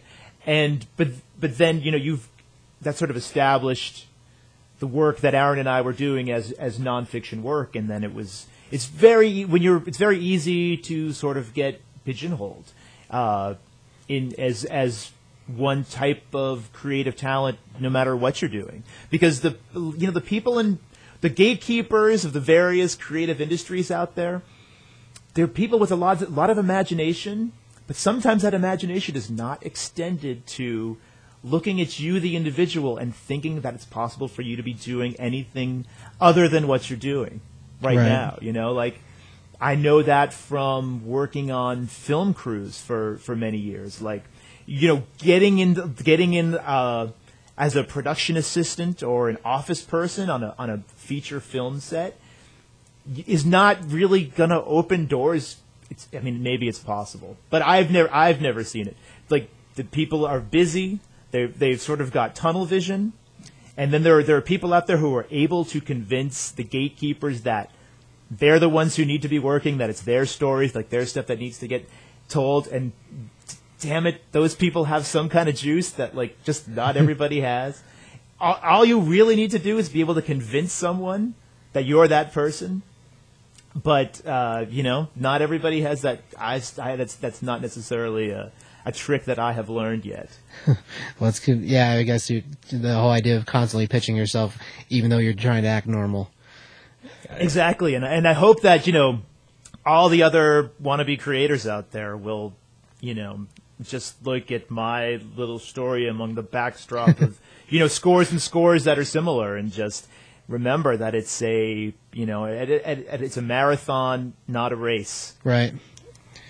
Yeah, I, I think it's I think it's great because I mean there's so many ideas that will- like you know will will come up or will kick around or somebody will talk about and then you see oh there's something similar oh I'll just give up. So it's awesome to see somebody like who kept with it and got it all the way through. And I I think all your you know your your, your nonfiction stuff really helped out getting your name out there. But uh, Yeah, I mean, ideally, yeah, ideally, one thing sort of uh, supports the other. And I have this book on the the, the history of beer, nine thousand years of the history of beer, coming out in, in October, and and and I think that might be a little bit more broadly appealing than a book on the U.S. Constitution or on the Civil War. It's a different kind of niche, that's for sure. It is, a, yeah, I wouldn't even call it a niche. I think it's it's a whole Right. island. it's yeah, it's a it's, It's a plateau. different thing in general. right on. To kind of go back a little bit, you said that you made a, a film. Um, uh, what's the name of the film? Oh, the film is called. It's so embarrassing to talk about this because it's never really seen the light of day anywhere. Oh no. Um, it was called. It's it's called an evening of Christian radio, Okay. and it is about a Christian radio station in a small city in like East Texas. When I was, uh, you know, back when I was living in Austin, I would sometimes. I've always been a. My parents did not listen to music. Oddly enough, they would always listen to talk radio. So I, my music education was very hard to come by, and I've always had a little bit of uh, predilection to listening to talk radio. So driving around Texas, sometimes I would listen to these you know weird little Christian radio stations late late at night and listen to the the callers and hatch this sort of idea about a um, a uh, uh, uh, sort of thumbnail it. The story is about a Christian book author who's written a book on abstinence, going around from small Christian radio station to small Christian radio station with this, you know, telling people about his book. And then there's a, you know, very cute teenage devout girl who calls in and is, you know, on the air talking about how proud she is to be a virgin and, you know, how much she's going to read the book and how excited she is about it. And she's, you know, she's very intelligent, but she's also very devout, also very cute. And then there are these three dudes in a college, you know, listening like on a lark, and they think, oh, we're pr- we're prank calling. Uh, I, we got to start talking to this virgin girl right now. So they call into the station, and they bet that like the, they bet that if they they tell the girl that if they got in the same room with her, that she'd be giving it up to them immediately. And she is so taken aback by that, she takes the bet and she hangs up the phone and she's they're driving over to she's driving over to their like off campus you know like shitty apartment and the people in the station go crazy because they don't want her Right. they don't want her in the scenario. They're trying to figure out who she is where she is and it's a panic and they're racing around this town trying to stop this girl from going over there. And she gets there anyway and the guys are shocked that she went through with it, and then it becomes this like huge awkward moment, like she's there to test to see whether they can seduce her or not, and she and they don't. They're just so gobsmacked that she actually went through with it, like they don't know what to do, and it, and then the uh, the climax plays out. right on. I, you know, I there's there's a fair amount of people like watching indie indie films. I I don't know. I think, granted, I I don't know about putting it. I, I don't know. If, if say if you have it done, man, there's no reason not let try to let people watch it. Yeah, it's true. Well, it might be. You know, the one of the one of the missteps I took with that one is it's like it's long. It's oh. too. It's almost. It's not long enough to be a feature, and it's kind of too long to be a short. So I don't know. I mean, this again. This was this was made in like the late '90s, and it was it was it was really not. Nec- it was really before streaming video was widely available. Sure. And if you want anybody to see it, you had to get it into a festival, and the festivals showed short films before features. And if you had some half hour thing, like they just couldn't program that. You know, Right. nowhere to fit it. Understandable. Yeah, things are Yeah. a lot different now versus. I mean, just in the last five years, digitally and everything at this point, getting a hold of an HD camera is only a few thousand dollars away. So it's Yeah. not quite the same thing as it used to be. But I'd love to revisit the whole. I'd love to revisit the whole idea of uh, of do of doing shorts because I think they're so much more viable now than they were when I was coming up. Sure. Well, yeah, the advent of YouTube being the thing it is now, it's a totally different kind of. I don't know. It's a totally different kind of world for that, I guess. Yeah, I'm I'm kicking around the idea of doing a trailer for the for the trade. Uh, Oh, nice. I haven't brought this up with Legendary yet. I don't know if they would. Uh, Sure. I don't know if they would let me because. You know, the producers of Pacific Rim and Godzilla and Dark Knight might want to exert some control over any visual thing that has one of their products in it. But, well, uh, sure. Yeah, we just thought the, the name on there. They they might have they might have reservations about it. Yes. That'd be cool if, you, if it was something that worked out. It'd be cool. But yeah, If I could- did, could I'll let you know. being, uh, all right. Yeah. Um. Okay. So. Uh, something else that I, I read in uh, an, an article that you'd worked on that you worked on comic book villains, right? Yes. That's just an FYI. That's freaking awesome. If anybody who's listening hasn't seen it, Comic Villains is great. If you haven't seen that movie, you really, really should. If you're a real fan, I no, I don't think even the director James Dale Robinson of of Starman and other books like that. I'm even sure he wouldn't he wouldn't say it was uh, Citizen Kane. Well. but it's got enough you know in jokes and material there for any fan to appreciate, and it's very. It's a sort of a film noir story about two competing retailers in the same small town, and it, you know, there's this um, enormous collection of untouched, you know, books like you know Batman number one and Detective Comics number one, and the that this recluse in the ta- this recently deceased recluse in the town has died. He lived with his mother all his life. His mother has no idea what to do with these books, and both of the staffs of these two different stores, very different people, are determined to get that collection for their own, and then it you know builds to mayhem and murder. Right. And uh, it's pretty, yeah. It's giant, pretty good. giant white whale collection. Everything people hear about on the internet. I found so and so in an old in, in a in a garage cell. It's, Yeah, yeah, yeah. it's very much like a white whale story. It's it's uh, it's it's very it's good. I like it a lot actually. Yeah, and Donal Logue is uh is the star. of. Oh, He's, right, uh, he's yeah, he's hilarious, great. Yeah. of, of recent Gotham, so that's pretty cool too. Yeah, definitely. anyway, um, so okay, as far as like, uh, are do you have is there do you have any like in your writing style? Is there do you have any influences? I mean, is there something that you look at and you say that's what I want to be like, or is there somebody that you draw inspiration from, right? Like writing style or anything like that? I'll tell you that, you know, having been born, like I read this article years ago that said, if you are a nerd, the best year to have been born is 1971. And that was, that happened to be the year that I was born. And so, you know, you were old enough to see Star Wars in the theater. Right. You were old enough to, when the first sort of PCs came out, be an, be an early adopter and so, and so on. And when I look back at the things that I've written, you know, I can see like like yeah, there's a number of influences that are subconscious, but it's always hard not to see your hero as Luke Skywalker in some form.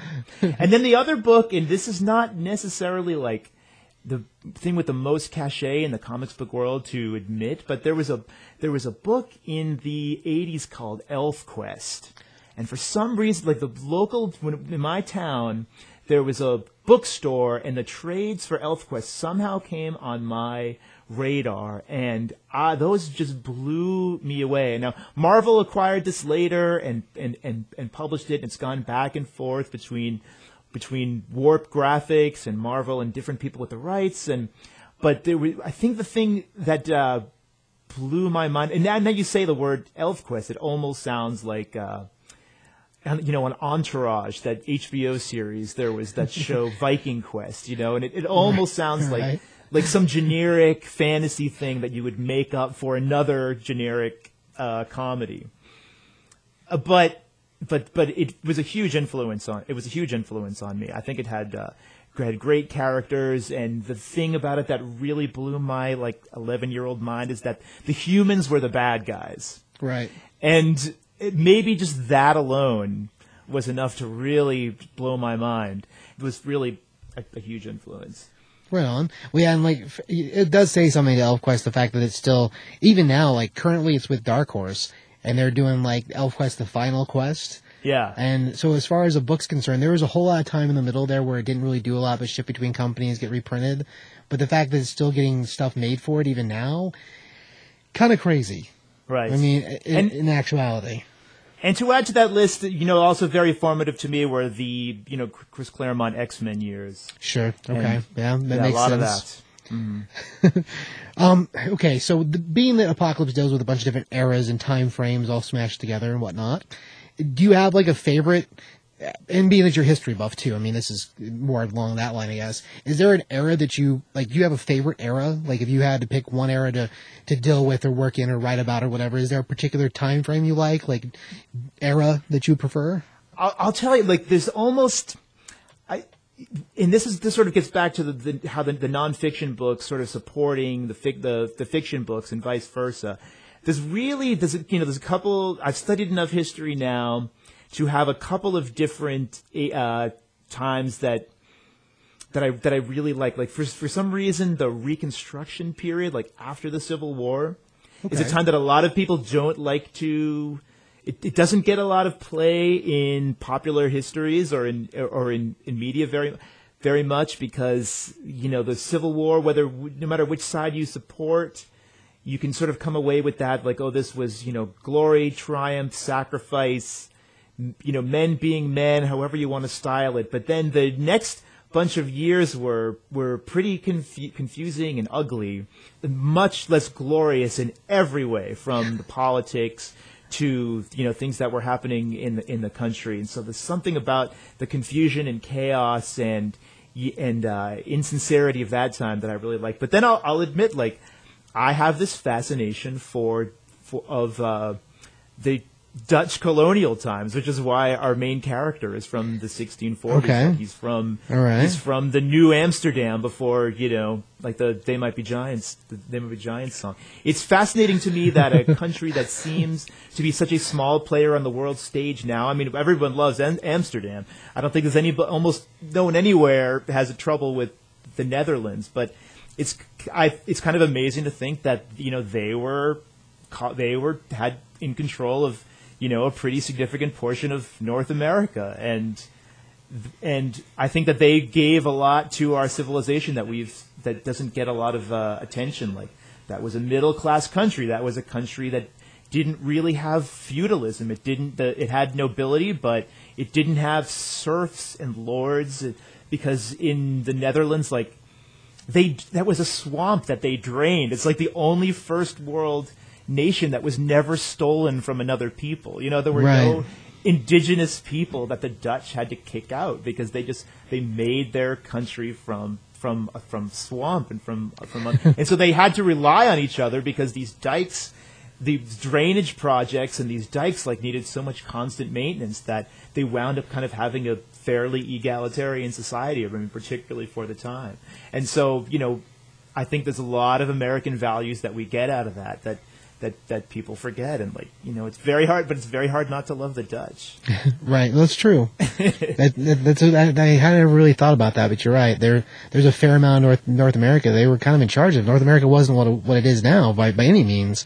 Yeah. So yeah, and the other thing, at that time, you know, the, but the, the English were in, the, the Swedes were in control of uh, the area around De- uh, the area around Philadelphia, like Right. the, uh, and then you had the French, and so it was a dangerous time. It's easy to forget that the Spanish, French, English, Dutch, Swedes were all like fighting each other, and then with the with the uh, you know throw the Native Americans into the mix, and it's ve- it's like it's very complicated right, crazy all melting these pot. different Yeah, civilizations coming to a head. Yeah, right. Huh. That, that yeah, that's interesting. I, you're you're right. There's not really a whole lot about that in general, like in Right. anything really. That's a that's a that's really that's it's interesting. I guess I never really thought. but I about wouldn't that. set a wouldn't mo- pose it as a backdrop for a superhero.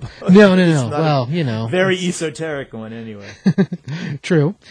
Um, okay, so I, I, got, we got we got a couple more little questions. and uh, This Sure. this one's more. The other two are crazy. This this one's more normal.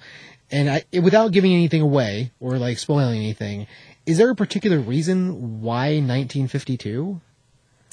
Yeah, there's a, there's there's a there's a couple of reasons, and some of them are th- some of them are plot oriented, and I will let those hopefully roll out. But Sure, yes, no, very very specific. Okay. Um, why why nineteen why nineteen fifty one, and like if you follow Epochalypse to the end, like I guarantee, like you will know why this choice was made. But it's also the the it's also a thematic point, and that is sort of you know that is sort of this that. Um, even though it's 2015 now, I I think and, and you know the generation that's coming up might be the first one to sort of break this. But I think we still get I think consciously or subconsciously, I think Americans continue to be obsessed with the 50s. I think the 50s are still our blueprint for what we consider normal. And that most people if they could turn times times back like that's where most people would want to feel like they want to go if they if they could time travel. And I think we base so many of our like expectations of what's right and wrong, good and bad, um, desirable and versus undesirable based on the 50s. So and I think we even use that we even project 1950s values onto the past. We present we, we project them onto the past, present, and the future. So it only makes sense that that's kind of the the center flashpoint, the fulcrum point for all of this history coming together. Awesome. That's that's cool. They do really, yeah. They most time travel, even like films, a majority of them do wind up in the 50s. Uh, Sure. they do. Cool. Even though 1951 isn't net, it's still very the 40s. But again, and it's also like I'll tease a few things here. Atomic experiments are happening that during that time. Right. Knowledge of physics is exploding at that time. America is uh, sort of you know on top at that time, and uh, those all play. And but it was also before the various you know crises of the 60s and 70s with like Watergate and the race riots and you know to some degree even the uh, even the uh, scandal the quiz show scandal really shook people up and uh, in a way in the 1950s you have a population that might be a little bit more easy to easier to control than people coming along later right. I also feel like you know in the fifties, like everything was going nuts. You know, industry was booming. You had different cars all the time. Everything was style, style, style. You know, architecture was booming. Like we Yeah. really like the the future was so bright. they were looking at the future and now we're looking back at them Yeah. Right. Well, and, and their future was like, well, if we keep going the way we're going, flying cars, jetpacks, that then no problem at all. You know, they were just building things so fast in the fifties. It kind of feels like we almost slowed down as we pass that, but we've really just got smaller. We're we're doing everything in such a subtle way now, where in the fifties it seemed like you know big changes were happening all the time. yeah Yeah, that's that's that's true. And maybe the interstate highway system. You're right. I mean, they were doing Wow. undertaking like huge things that you can't even imagine them undertaking now. Yeah, and it's not that we can't. We, we, we do amazing things. We're just doing it on a smaller scale. You know, the the things that we've achieved with a cell phone in 20 years, Yeah, is is amazing. And when you look at like the automotive industry from the 50s in 20 years, from 50s to 70s, oh my gosh, like we changed everything about how we did those things. Right. And government is doing a lot less now too. This I is mean, true. pri- private industry. Not that private industry was a slouch in the fifties, but No. but people still trusted the government for you know the space program and Kind of everything, energy yeah. research and yeah and the interstate highways. Well, it's huge. and like you were saying, you know, because it was before Watergate and before, you know, the quiz show and before these other things, we trusted so much more. That's true. Yeah. And now, you know, the the Plaza thing is to be like, be mistrustful. Everybody's out for their own angle. Yep. Yeah, Absolutely. it's true. The government. And in, because Epochalypse centers around 1950, but it also goes as far back as the late 1590s. Will we there will be a character from the late 1590s we'll Oh. meet, but it also goes. But in order to write this, I you have to have some vision of the future that goes as far as the 2200s. Nice. And so in the coming issues, you- you'll we start to shade in what happens. You, you can take as granted like the history from in the, even in the Epochalypse world, the history from 1951 to 2015 is exactly the way it has gone. I'm not taking any poetic license to Sure. that. But everything after that, because they're, you know, where are these people from the 2100s and 2200s? They're exotemporals, they're anachronisms. Some of them are in hiding. Some of them might secretly be in positions of power. A lot of them have turned themselves into the authorities. You know, there will be characters that you see from this time. And so it had to be extrapolated like into the future. So there is a vision of, of where we're headed. And in, in Epochalypse 4, you'll start to see some hints of that. Nice. Awesome. Yeah, I would look forward to it for sure. Okay, so if you were trapped on a desert island, what five items, including possibly people, would you take with you? Oh, jeez, people. Well, now now people are going to be now. Now that you're just setting me up. Not to hurt now, who am I- anybody's who am I feelings gonna because you don't want to be disappoint? trapped with you, maybe. You know? I don't even know if my wife would want to spend that much time with me on an island. Well, I'm one of the reasons I'm here is that uh, I, I, you know, like I spoke briefly about how my parents always had talk radio on and how that conditioned me to like love the human voice and and so I am listening to tons of podcasts. Like I can't, I that my iPod is on my hip constantly, so that would definitely have to be one. The other, the other one would have to be. I still, re, re, I still read a ton, and so there would have to be some huge, probably 20th century fiction anthology um, with me because I don't think I could go very long without that. Right. But I would have to have a case of ginger beer of various kinds um, because that is my preferred. Even though I have this book about beer, um, before 5 p.m. my drink is uh, non-alcoholic ginger beer, sinus clearing, leaves you punched in the face with heat. That's what I would. Uh, that's what I would prefer, and uh, and uh, well. I am an avid cyclist, and I can't, you know, cycling is self medication for me. It's either going to be exercise, booze, or pharmaceuticals. and so I'd have to set about paving some kind of circular loop on this island because I wouldn't be able to get by without my, uh, without, without that. All right. well, exercise and everything else included, right? Yes. And I, I remember you talking about uh, the cycling in this in this other interview, and that you were really interested to see what the future of cycling would be. Yeah, it's just, I mean, I think it'll be Go Go Tomago and Big Hero 6's bike. That's, that's what That's I'm awesome. ready for. That'd be awesome. Yeah. Right on. Those are good answers. I, I like those. Um, okay, so last question. Um, if you lived in Fantasyland, would you ride a chocolate pony?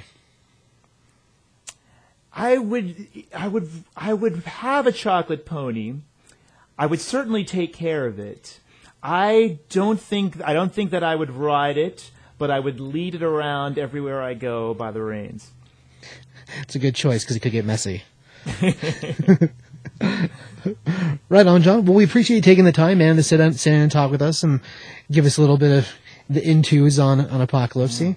That's uh, podcasts and podcasts and comics, what is not to love? right. Well, exactly. It's Thank very, you very, very, thank you very, very much. Oh yeah, of course, man. Yeah, we, we like I said, we appreciate you taking the time. Um, let me th- let's have you throw out. Uh, so, you, what was your website again? Uh, my website is jonathanhennessey.com. J O N A T H A N H E N N E S S E Y. So unlike the cognac, that my, that name, I'm sort of lucky to have been born with that name. You can always it, it gives me an instant whenever I meet people, whether it's even a, a checkout person at Best Buy, you you immediately know who likes to party because they say, "Oh, Hennessy." But I have to tell them, you know, that was the uh, not like the cognac. I got an extra e on there, so no no no air to the cognac portion. Right. So jonathanhennessey.com and also on Twitter at I am a rain dog too. Right on. Well, and, and everybody keep keep your eyes open for for Epochalypse. I mean, it's uh, we we reviewed it, so if you listen to our show regularly, I mean, you'll know that we always all of us seem all of us like it. But if you haven't got a chance to check it out, I mean, you really, really, really should hit your vendors up about it. Um, as far as books are concerned, I know Diamond still has copies because I actually ordered a couple more number ones yesterday for people. So uh, if your store vendor uh, hasn't carried it, I would suggest it or tell them to order it for you. Terrific. Uh, issue four comes out on February 18th, and Right. if you're waiting for the trade, that is July 6th, from what I understand. Excellent. Right on. Well, thanks again, John. We appreciate it, man. You guys are the best. Thanks so much.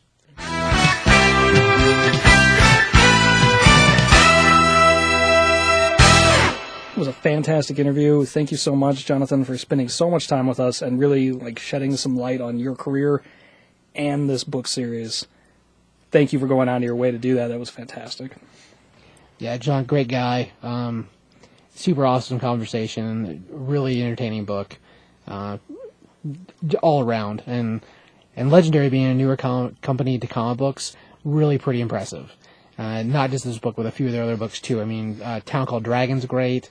Uh, book wise, they've been putting out some decent The stuff. Tower Chronicles comes Oh, out. the Tower Chronicles too. Yeah, I forgot about that. But mm, good books. Um, so yeah, if you haven't ever tried any of their stuff, give it a chance. All right, so let's do some books to watch. Which is almost exactly the same thing we did this entire show. Ross, go books to read. Um, well, you can go with Aquaman. Okay. Hey, Isn't I- there some awesome collision books coming up that you're interested in? Or Convergence. conversions. sorry, conversion. yeah, Whatever. and yeah, there are some pretty cool convergence books coming out. Um, between the Justice League International stuff happening again, and uh, classic Red Robin and Stephanie Brown. That does look awesome with Black Bat. Yeah. Uh, Should be great. I'll give you like uh, Aquaman. I haven't picked up for a while, but the ending of this last issue makes me pretty excited for what's coming there too. I can't shake my head hard enough at you, Ross. Curtis, anything to read? Stick with Invincible. Uh, book called Cluster coming out. There's another one. Uh, Epochalypse. definitely, definitely watch that one. Yeah. Um, Descender. I think it's going to be a good book. It does look pretty awesome. Yeah, I'm, I'm impressed with the little preview. It was in image or in the uh, preview catalog. There's a couple more in the Well, sounds catalog good. I forgot about, but no, those are all. Those are all going to be. I think Cluster's going to be good. Some uh, sometimes I miss a good book, and I think it's going to be good, and it ends up crap in the bed. But I think those books are probably going to be pretty safe. which is really, really messy and it's not good to clean Yeah, up. yeah. Mr. Mike, on that note, Mike, Oh, Batman and Robin, obviously. Um, Black Science, Deadly Class. Stick in there, hang in there with those at Invincible. I'll have to say, Invincible's pretty cool. Um, Saga, still pretty good. Kep- Kaptara. no. Just no. Did you? oh, read, and did you you know, read I, the preview? I'll, I'll agree with Ross and stick with Aquaman. Aqua. Oh, man. Rob? Um, you know, there's a ton of great conversions books that are coming out, or, or as I like to call it, hot potato, because it's whatever, it's crisis. but um, they're going to go back and they're going to do a character that's really close to me, which is the Fade Cut Superboy in that story. And then the one that I'm really excited about is they're going to go back and do a Shazam story. And that one's going to be like probably the hardest one for me because it's going to be Shazam's group versus the the Gaslamp District Batman. and they're they're they're posing this as like whoever loses, that's it, they're dead, they're gone. We're gonna get rid of that universe. So, I don't know. I'm I'm pretty excited to see what they're gonna do with that. Um, plus, they're gonna be wrapping up a bunch of the Avengers stuff uh, in in the newest catalog. So new and and, and regular Avengers are gonna be going away. So. Check out their last issues, and of course, the Fantastic Four no more. So, All right. Um, also, to follow the uh, the whole idea of uh, convergence, we got Convergence Blue Beetle number one.